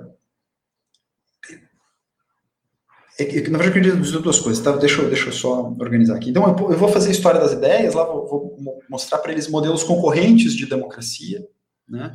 E, e, há uma tarefa do estudante depois é, refletir sobre quais são os modelos adequados e equilibrar esses modelos com os princípios morais que, que ele acha mais adequado. A mesma coisa, né, um correlato aqui na, numa aula de ética, quer dizer, não, que isso me desconforta um pouco num certo vocabulário, de dizer que, é, que a filosofia deve formar para a cidadania, é como se ela como se houvesse uma certa atribuição da filosofia de nos dar, nos dar respostas práticas, que não é o que a gente faz, por exemplo, numa aula de ética. Né? A gente pode apresentar, bom, estou falando que na filha Priscila até fica um pouco intimidado, mas é, a gente pode colocar teorias éticas uma, umas do, do, lado das outras e não nos cabe arbitrar sobre qual é a teoria ética. Né? A mesma coisa é, as teorias democráticas. Mas há um movimento é, de, de, equilíbrio progressivo que os alunos fazem e que depois eles vão fazer como cidadãos, de ir equilibrando com certos princípios que estão postos, aí sim, na escola, como uma dimensão de socialização. Né? Uh, então, então, por isso que eu acho que na, quando a gente trata da filosofia, esse problema ele é tão sensível. Agora, óbvio, eu, eu acho que tem certos conteúdos e certos métodos de desenvolvimento dos conteúdos que concernem a filosofia que podem sim promover, e aí eu, eu, eu ficaria um pouco aquém, digamos assim, da, da exposição do Ricardo, a empatia, por exemplo. Né? É, ou aí sim, talvez rumando para o mesmo argumento, ou para uma, uma, tradição paralela, né, uma certa percepção de como as comunidades, ou esses empreendimentos coletivos, talvez para usar um termo menos carregado, né, como é que esses empreendimentos coletivos, eles nos realizam né, como indivíduos, como cidadãos livres e iguais. Então, é como se na filosofia houvesse essa sobreposição né? Mas dessa sobreposição não se poderia deduzir que a tarefa dos conteúdos da filosofia dar uma resposta para esses problemas práticos. Tá? E aí, óbvio, teria que talvez explorar, o eventualmente, se a gente tiver a oportunidade de discutir isso, né? É, foi o que eu tentei eh, jogar para debaixo do tapete ali quando eu falei dos, dos, modelos participativistas e de uma educação muito forte do ponto de vista dos valores. Bom, não é de graça que esse 205 também vai falar da família, como é que a gente tem uma, como é que a gente vai ter que ter uma separação aí, qual é a tarefa exatamente da escola, de vivenciar a pluralidade. Né? O Ricardo, quando falou da desigualdade, casualmente ontem estava pensando nessa, nessa, exposição, fui ler lá cinco memórias para instrução pública do Condorcet, que foi o que ele apresentou ao Comitê de Instrução Pública durante o processo revolucionário. Né? E uma das tarefas era trazer estudantes do interior e ter casas mantidas pelo Estado, né, para que eles convivessem numa mesma escola com pluralidade, etc.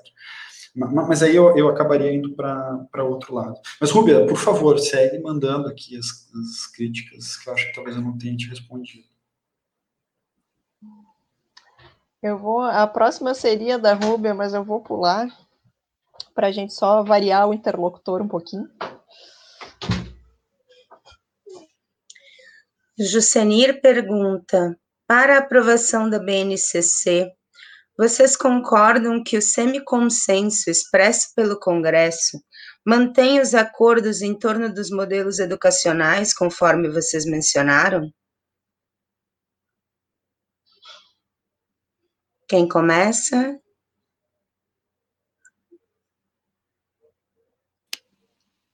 Variar o interlocutor, o Ricardo. Eu estou vendo que depois Pode, pode ser, pode ser, pode ser. Uh, só queria dar um, um, breve, bem rápido, pitaco em torno da outra questão, né? Tentando pensar a partir do quadro mais ou menos que eu estava apresentando, quadro conceitual que eu estava apresentando, mas eu acho que a filosofia ela também ela pode ser vista ela mesma como um processo colaborativo, né? Como um processo de aprendizagem de longo tempo e que é, lidar com a filosofia, ensinar a filosofia, é nos engajar nesse processo, né? É nos engajar no esforço coletivo também, né? De construção conceitual, de tradução de textos, é, de pensar o seu próprio tempo, né? Eu acho que a filosofia também está ligada a isso, pensar o seu próprio tempo, pensar é, considerações mais morais, éticas, é, mas pensar isso a partir né, é, de uma, toda uma história, né, todo, um, todo um campo de diálogo, é, de brigas, lutas, etc., né, que, que perfazem a história da filosofia. Então, eu acho que esse envolvimento com a disciplina da filosofia também abarca essa dimensão é, cooperativa e amplia no tempo, não só no espaço. Né? Então, acho que é, isso é muito importante, até porque a história da filosofia tem essa peculiaridade de ser uma história sempre presente. Você não tem uma superação, uma refutação de um filósofo pelo outro, pura e simplesmente. Né? Pelo menos eu tenderia a ver a história da filosofia dessa maneira. Bom, agora passando uh, para a pergunta do Jusenir Garcia da Rocha, que, que eu agradeço. É, eu não estou tão a par desse, desse tipo de discussão, né? Em que medida que a BNCC ela não é, expressa um certo quadro de alianças no Congresso que tentou é, moldar um, umas diretrizes curriculares para favorecer precisamente o ensino privado, o ensino pago é, e é, prejudicar o ensino público, né? Eu não, eu não, eu não, eu não sei uh, muito contexto de, de, aprovação. Tenho até colegas que uh, estudaram um pouco mais isso. Eu preciso, eu preciso me pôr a par. Uh, o que eu vejo é que, independentemente desse dessa questão de origem, né, a BNCC está em disputa, né, está em disputa. Eu acho que isso que é importante a gente ter em mente, né. Eu acho que o residência pedagógica, a entrada da URGS na residência pedagógica, que, enfim, uh, contando bastidores aqui, né, foi também algo contencioso, né, foi para disputar a BNCC também, né, uh, de uma certa maneira, né, a gente tinha um certo alinhamento, pelo menos na filosofia, de que por mais críticas que a gente tivesse à BNCC, o momento não era de abrir mão da disputa. O momento era, mais do que nunca, de ir para a disputa. E é, através desse programa a gente tenta disputar a interpretação e a implementação. É, é, é, esse o momento. Então, acho que é muito importante a gente saber também né, quais são os pressupostos da BNCC, as tendências implícitas na BNCC, mas a gente não pode parar aí. A gente tem que, acho que, fazer esse diagnóstico, mas para saber como melhor lutar para uma implementação que a gente acha que possa colaborar da melhor maneira possível com a qualidade do ensino público e com a, com a qualidade da democracia.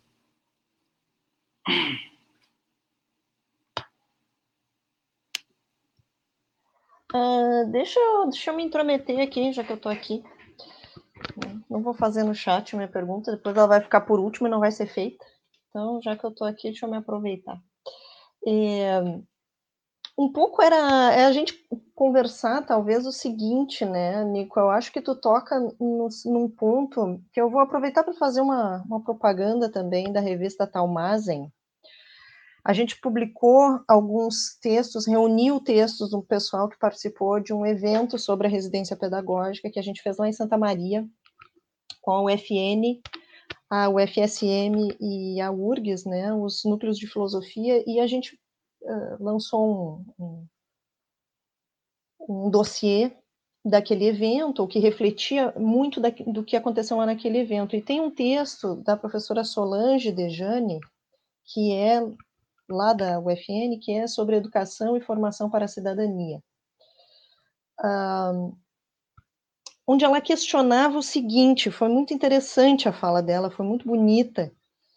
Ela diz assim: parece que está todo mundo de acordo, né, que a gente quer um convívio harmonioso, né, entre as pessoas e que em alguma medida a filosofia, talvez não apenas ela, mas ela também deve contribuir com o seu quinhão, qual é esse quinhão também, não sabemos, uh, mas ela deve contribuir para isso. E a pergunta dela é um pouco a seguinte, eu, né, eu acho que eu quero botar essa pergunta assim, o que é, o que, que se está entendendo por cidadania. Porque nas escolas mili militares. Sim, meu filho, tu tá lindo de caveira. É, nas escolas militares, né, agora a gente teria um presidente que diria esse é o formato de cidadão adequado que a gente quer formar, né? Porque dizer a formação para a cidadania, exato, né? Uh, então devemos educar para a democracia do que nós estamos falando, qual democracia, né? Uh, eu acho que tem um, tem um, tem no mínimo assim, a gente no mínimo tem que conversar sobre isso, né? no mínimo isso, assim. É, é, é, é muito complicado a gente dar de barato algumas coisas, eu acho. É, a gente, porque a gente pode concordar e na prática discordar radicalmente né? Radicalmente. Então, assim, né, não tô. No nosso caso, não. Tá? A gente está tá falando entre pessoas que certamente se entendem né, quanto a, a, a certos princípios, eu acho, uh, didáticos e pedagógicos, né, e mesmo filosóficos. Acho que a gente faz parte de uma grande, de uma grande família assim, uh, filosófica, a gente pode dizer, mas daqui a pouco a gente pode estar fomentando coisas que na nossa cabeça uh, são óbvias, né? E não necessariamente elas se dão de modo óbvio para o nosso interlocutor, para o nosso aluno, né? Para os pais dos nossos alunos e por aí vai, né? Enfim, queria aproveitar só para fazer essa mais uma observação do que, mas se vocês quiserem comentar. É, eu não sei se, Ricardo, é porque, porque isso me permite esclarecer algumas coisas que, que eu tentei retomar quando eu respondi a pergunta da Ruby. É, mas eu não sei, eu também não quero me atropelar aqui, também não quero monopolizar. Eu vi que tem, tem perguntas da saudosa Michele, nossa amiga, colega de barra. Nicolai, quem cuida dessas coisas sou eu. Ah, tá, desculpa, então tá, tá, tá, tá, Vamos lá. É, sim, fazer todas as funções. Eu, não, não, não, é que eu tenho um problema para mim. Bom, enfim, vamos lá. Eu acho que tu tem, eu acho que tu tem toda a razão. Intimidade é algo, né? É, eu acho que tem toda. Acho que tu tem janeleiros né, de plantão. Janele, janele, não, acho que tu tem toda a razão, tá, Priscila? Brincadeiras à parte. É, uma das coisas que eu tentei. Que, que acho que ficou. Ficou na sombra assim, da minha exposição, eu, eu não quis tocar nesses pontos. Né? É, e eu tentei retornar quando eu respondi a Rubens. Eu disse, olha, é, naqueles modelos ali eu tenho definições diferentes de democracia. Né? É, e, e, e, definições que, que têm na base princípios com os quais talvez, bom, entre os modelos com certeza a gente não está de acordo, e, e, princípios que permitem um desdobramento cuja consequência é a deformação do, de um modelo democrático e a transformação quer dizer, e o, o significante, né, o referente disso que a gente está chamando de democracia vai ser outra coisa que a gente com certeza não quer, não, não, não é o que nós gostaríamos que fosse um empreendimento democrático. Né?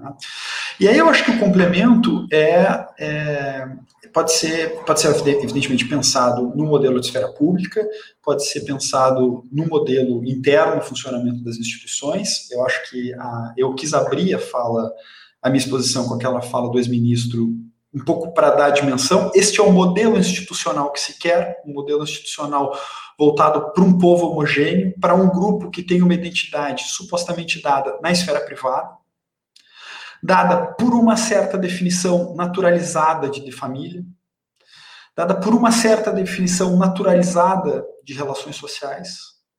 No entanto, é, ou melhor, isso quando aplicado à sala de aula, evidentemente é, fica explicitado né, que não é um modelo emancipatório, não é um modelo que visa que os indivíduos dentro de uma sala de aula se considerem como livres e iguais, e tampouco vão se considerar como cidadãos livres e iguais. Né? Porque uh, ser representado, ter um certo credo não vai ser bem-vindo. Né? Aliás, desculpa, eu estou em dívida ainda, né? Queria ter lido já, já tinha visto circular, vocês já fizeram uma propaganda na sexta-feira, um, um leu o dossiê. Uh, mas, de todo modo, voltando à, à questão, né? Então, e, e, aí eu acho que tem uma coisa que é mais uh, grave no que vem acontecendo, e vejam, é um processo que se dá paralelamente nas instituições macro, digamos assim, que nós entendemos por democracias que vêm explicitamente, eu vou usar aqui usar a expressão do, do Erdogan, se não me engano, né? um modelo de uma democracia iliberal que, que evoca um passado místico de uma certa cultura. Então, veja, ela já de saída, ela já delimita, ela já dá o escopo. Olha, o jogo vai ser jogado dentro desta cultura, não tem outras culturas aqui. É dentro desse povo aqui, não quer sair de ré, como diz a frase. Né? Então, do ponto de vista há uma, uma, uma, uma, equivalência entre o tipo de instituição e o tipo de educação. Quer dizer, nós não vamos, evidentemente, excluir um aluno por, por temas, por, por, por credos religiosos, muito antes pelo contrário. Né? O modelo de escola que se, que se pensa não é nem um modelo de escola cujos conteúdos, e, e acho que esse é o ponto fundamental da fala do Ricardo, né? quando ele faz menção ao texto do Átrio. E eu acho que também me lembrou muito esses textos, esse texto que eu estava lendo com você. Quer dizer, é, tem, tem um certo tipo de, de formação, tem um certo tipo de formação que tem a ver com direitos, né? Ah, e com certas categorias que nos fazem. Óbvio, teria que ter uma discussão, é, teria que ouvir melhor o Ricardo sobre o que é exatamente o funcionamento desse reconhecimento. Né?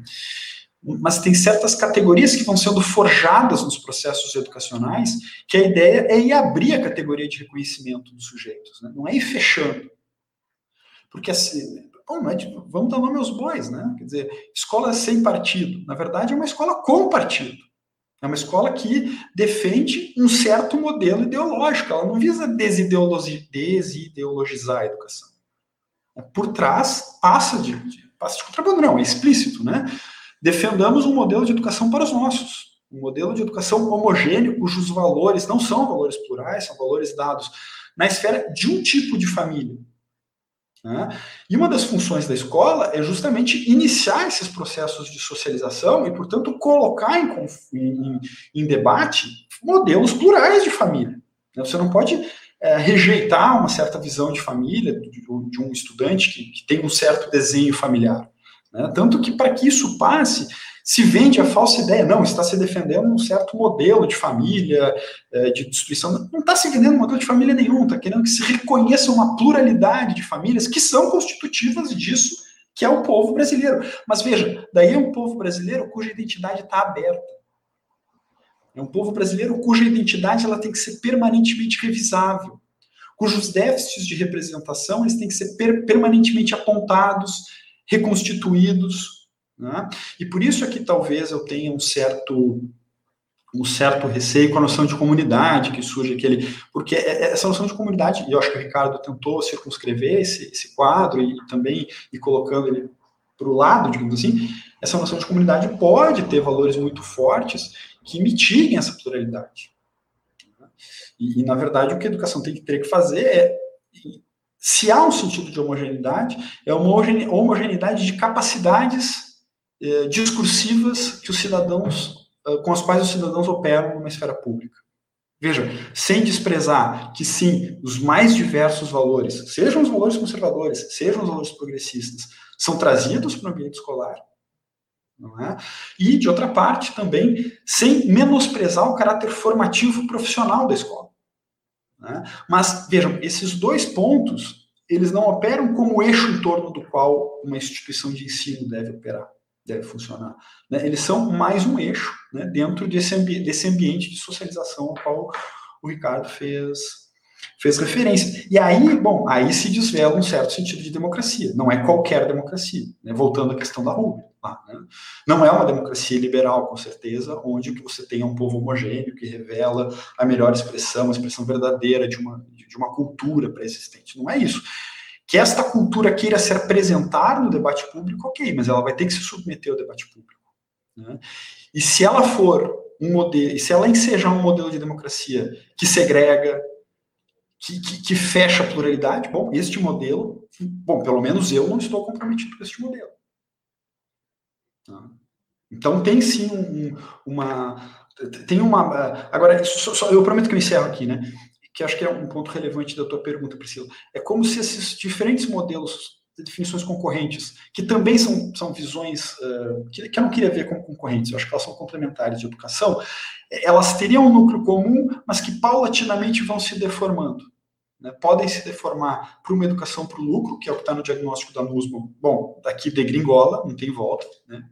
E ela vai, inclusive, fazer um, um, um arrazoado do quadro dos, dos, investimentos em educação, dos tipos de investimento em educação do governo Obama. Né? Então, acho que isso é, é bastante significativo. Mesmo neste governo que se considerava um governo progressista, houve um, uma redução dos investimentos em pesquisa e humanidades. Né? E, de outra parte, esse modelo comunitário mais forte que pode eh, também degringolar para uma espécie de, de, de, democracia liberal, porque muito baseado nos valores, em certas tradições que não aceitam se eh, que não aceitam o processo reflexivo que deve se dar tanto nas instituições de ensino, porque é elas que são elas que introduzem os, os, os, as crianças né, primeira socialização e também posteriormente nos espaços públicos mais amplos. Mas desculpa, prometo que agora eu encerrei. Ricardo, quer comentar alguma coisa? Antes da gente passar para a próxima.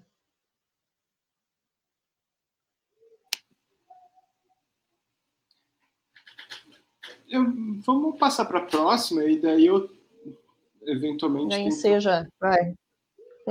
vai junto. Uhum. Tá, deixa eu passar aqui mais uma da Rúbia.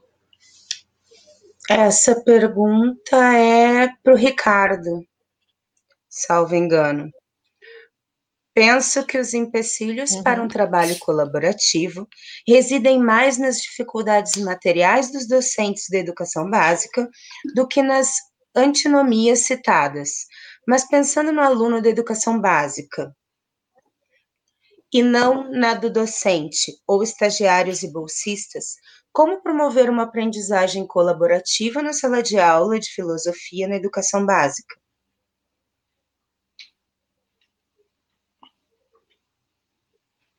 Posso? Por favor. Vamos lá, então. É, bom, primeiro, é, concordo é, plenamente, Rubia. É, as condições institucionais não favorecem é, de forma nenhuma trabalhos colaborativos, com algumas exceções, né? Talvez o próprio colégio de, de aplicação tenha alguns instrumentos para isso, né? Você mesmo nos relatou. Eu acho que tem algumas experiências, alguns colégios que apontam para isso. Algumas aplicações, né? Algumas implementações da BNCC que apontam para isso também, né? Uh, se aproveitando da ênfase que é dada em projetos comuns, interdisciplinares, né? É, mas de modo geral, né? Enfim, isso é um, simplesmente é, um documento e você não tem é, condição né, de tempo, de disposição para conseguir efetivamente ter um contato com os outros professores para chegar a, a, trabalhos interdisciplinares de longo prazo, uh, mais sedimentados no próprio uh, processo de aprendizagem uh, da escola, né? Claramente. Mas assim, eu estava falando sobretudo um pouco da perspectiva de alguém que estava lidando com a residência pedagógica, né? Eu acho que muitas vezes tem um, uma certa concepção de que um, o professor ou o proto-professor é autor e, uh, do seu curso e soberano em relação ao seu curso. Então, quando uh, se tem dilemas sobre quais conteúdos colocar, um mínimo de conteúdo necessário, um mínimo de homogeneidade, de uniformidade, de padronização, né? Isso acaba é, é, sendo visto como uma afronta a o seu curso, né? Qual eu sou autor. E eu, eu acho que isso é um problema que barra o potencial colaborativo da residência pedagógica, né? Enfim, é, são experiências que eu fui pensando uh, do pouco tempo que, bom, enfim, do, dois anos, né, Priscila? É, que a gente tocou residência pedagógica, uma amostra, eu de saída, confesso, muito, muito é, restrita e, e é, portanto, tendendo a envezamentos de todas as ordens. Agora, passando para a tua questão, é, sempre algo aberto, né? Acho que a criatividade do professor ou do grupo, né, envolvido em pensar é, a filosofia em sala de aula, como implementar é, processos colaborativos na aprendizagem de filosofia.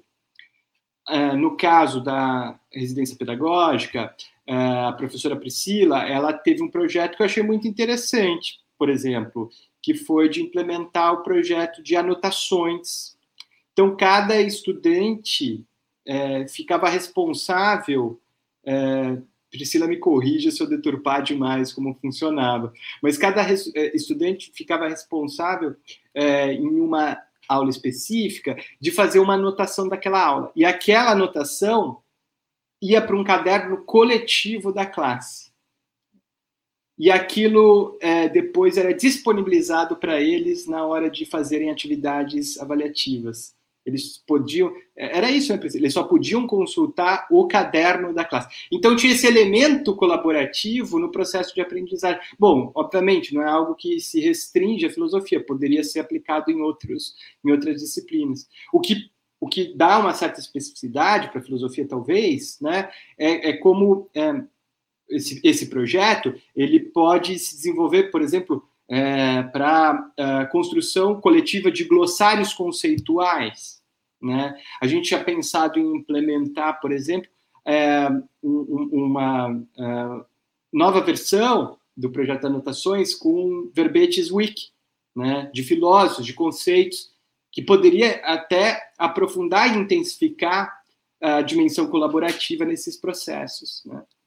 Então, enfim, só para tentar citar um exemplo que eu acho que reforça isso em sala de aula. Perfeito. Nicolai, quer falar alguma coisa?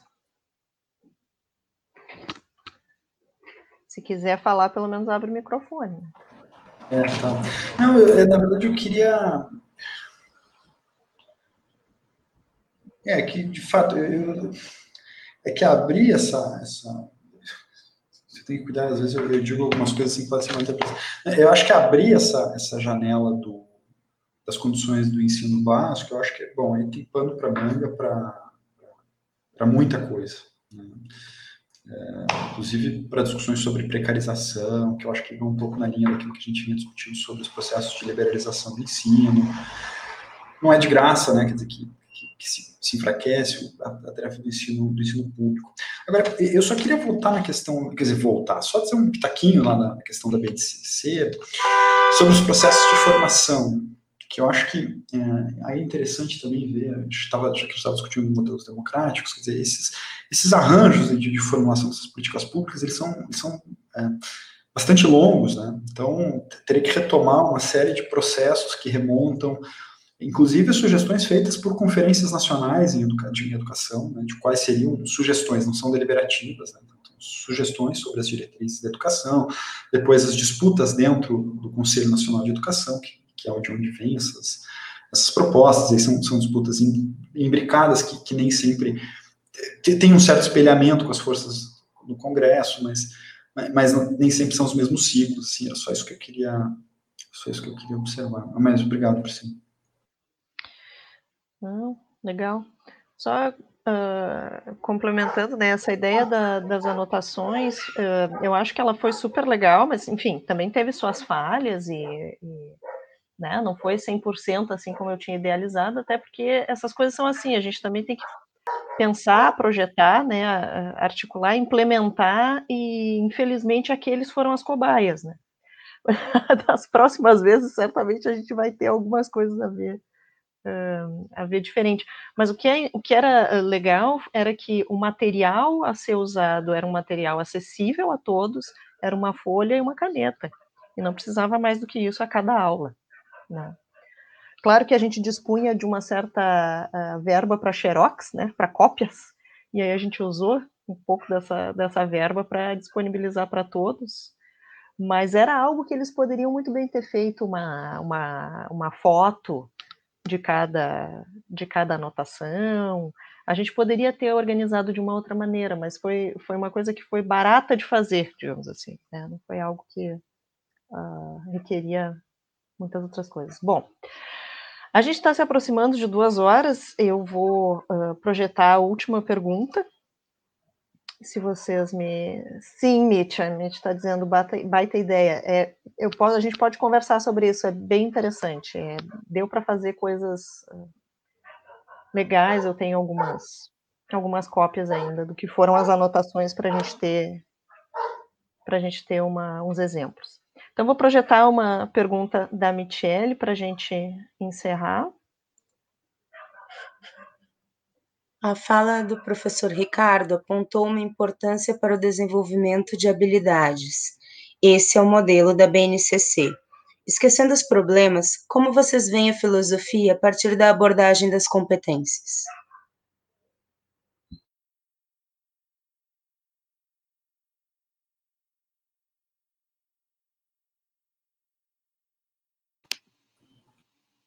Começo?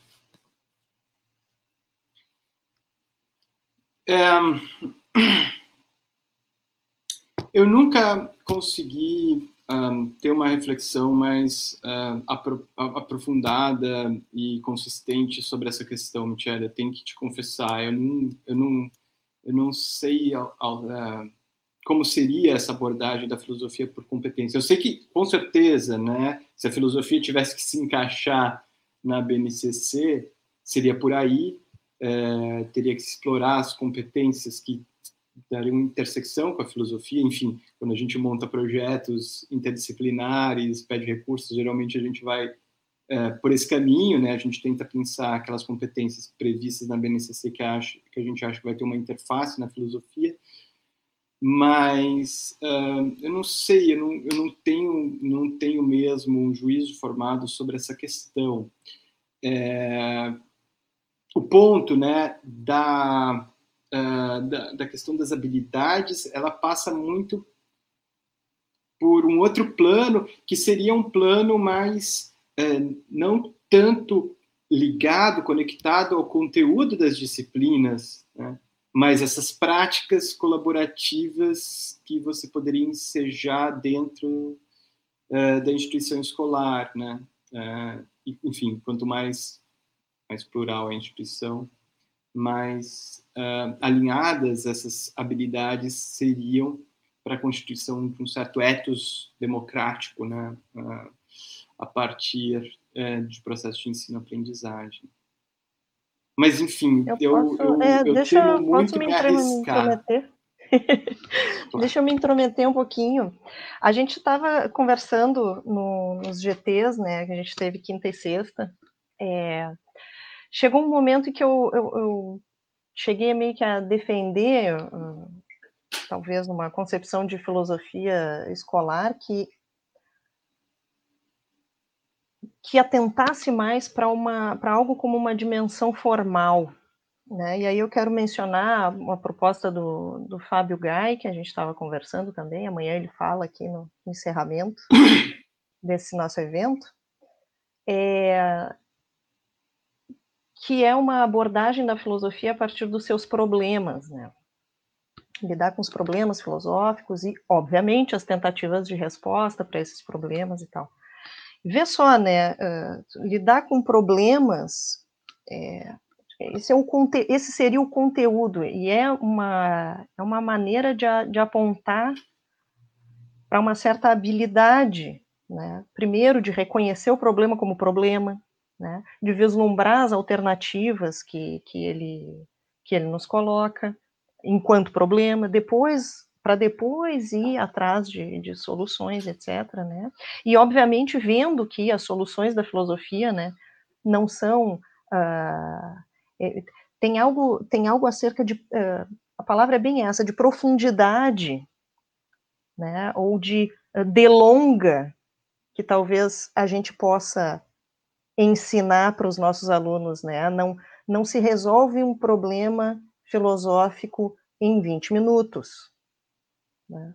Então é algo que uh, a gente vai ter que mostrar assim que não é uma questão de sim ou não, não é uma questão de fazer uma enquete com as pessoas, a gente não resolve assim, né? Então, é, através das exemplificações dos problemas, né, você vai uh, mostrando certas coisas e certos aspectos. E eu, uh, eu interpreto isso assim um pouco como mostrar mais a dimensão formal da filosofia e os nossos instrumentos, né? Quais instrumentos nós temos? De análise, de explicitação dos raciocínios, né? Uh, qual é a, a, qual seria assim a nossa especificidade? Ela está menos relativa, ela é menos relativa aos aos conteúdos que a filosofia examinou e problematizou e etc., do que num, num certo modo de lidar e os instrumentos que ela usa para lidar com essas com esses problemas. Né? Então, eu acho que aí é, se aponta, pelo menos, para uma direção acerca de algumas competências, né, habilidades e competências a serem, a serem desenvolvidas. Só, só então, para pegar o gancho, só nesse sentido, eu acho que uh, gosto muito de uma perspectiva de uma filosofia, uma aula de filosofia que ensine a ler e escrever.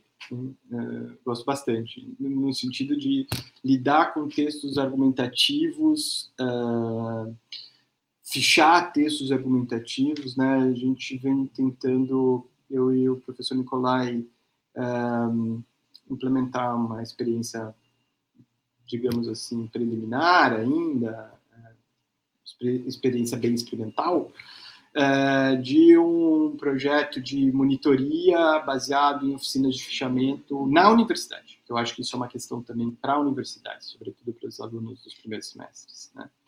E eu acho isso muito importante. Né? Esse tipo de competência, com certeza. Eu acho que tem um, um, um, um tipo de leitura filosófica, ou mesmo uma leitura de textos argumentativos, não diria que é só filosófico, mas talvez, como a maior parte dos nossos textos são desse caráter, a gente tem mais contato com, com, com textos dessa natureza.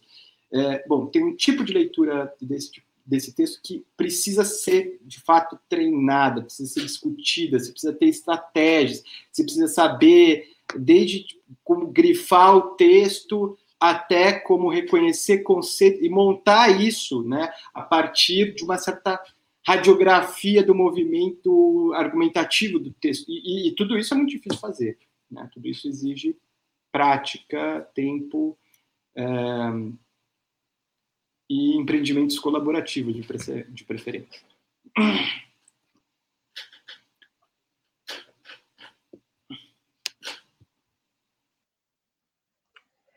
Nicolai, quer fazer uma última consideração? É, não, eu acho que tem o exemplo da enquete, agora estava vendo aqui, agora no ensino virtual a gente tem usado muito enquetes em aula, né?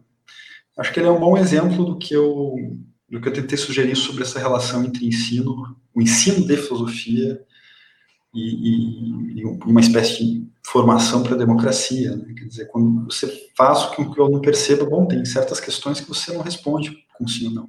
Né? Tem certas questões que você precisa ter um juízo mais complexo, etc. Acho que isso é um bom exemplo. É, então, de minha parte, é isso. Não sei se eu, eu devo fazer meus agradecimentos agora, minha lista de, de agradecimentos. Não, brincadeiras à parte, Priscila, só queria te, te agradecer mais uma vez, né, na tua figura e os organizadores, pelo, pela, não só pelo convite, mas pela te parabenizar, a ti, de novo, né, o Renato, a Inara, Rubio, Rafael, pela iniciativa de, de organizar esse evento fundamental. É, dizer que foi, foi, foi um prazer imenso poder debater esses temas com o Ricardo, contigo, receber as perguntas da, da Michelle, da Rúbia, dos demais colegas, e evidentemente não vou deixar de saudar a Angélica, que já que foi cobaia de parte das minhas reflexões. É, foi minha aluna semestre passado, né, Angélica? É, em seminário de ensino de filosofia, onde algumas das questões que, que surgiram aqui foram, foram experimentadas lá em aula, né? muito do papel muito trabalhadas. Muito do papel da filosofia, indiretamente algumas das questões que o Ricardo levantou de mim. Então, te agradecer, Angélica, seja bem-vinda também a esta nova função de janelas. E agradecer a todos vocês. Fiquem bem, cuidem-se. Obrigado, Priscila, e parabéns aos, aos colegas. Obrigada a vocês.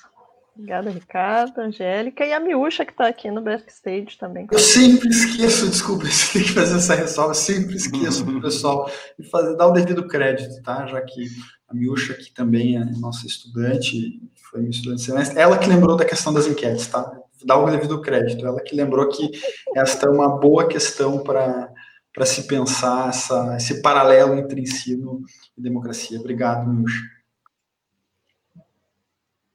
Queria também só agradecer rapidinho, pode ser? Sim. Bom, gente, então, é, eu fiquei muito é, satisfeito de poder participar dessa mesa com colegas tão queridos, é, com alunos, também já a Angélica já foi minha aluna, agradeço bastante todo o suporte da Angélica, da Miúcha, todos os organizadores eu agradeço é, efusivamente, porque eles hum, conseguiram uma transferência de última hora para que eu pudesse participar. É, sou muito grato, então, a Priscila, a Rúbia, ao Rafael, ao Renato. É, uma satisfação tremenda, como sempre, poder debater com o professor Nicolai, grande parceiro.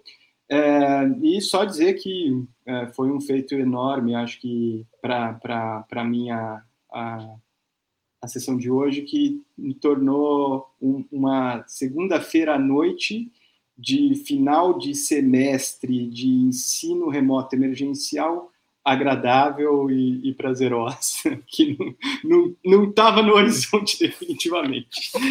Muito obrigado, gente. Boa noite. Legal. Obrigada, gente. Boa noite, então. Boa noite. Boa noite. Tchau, tchau.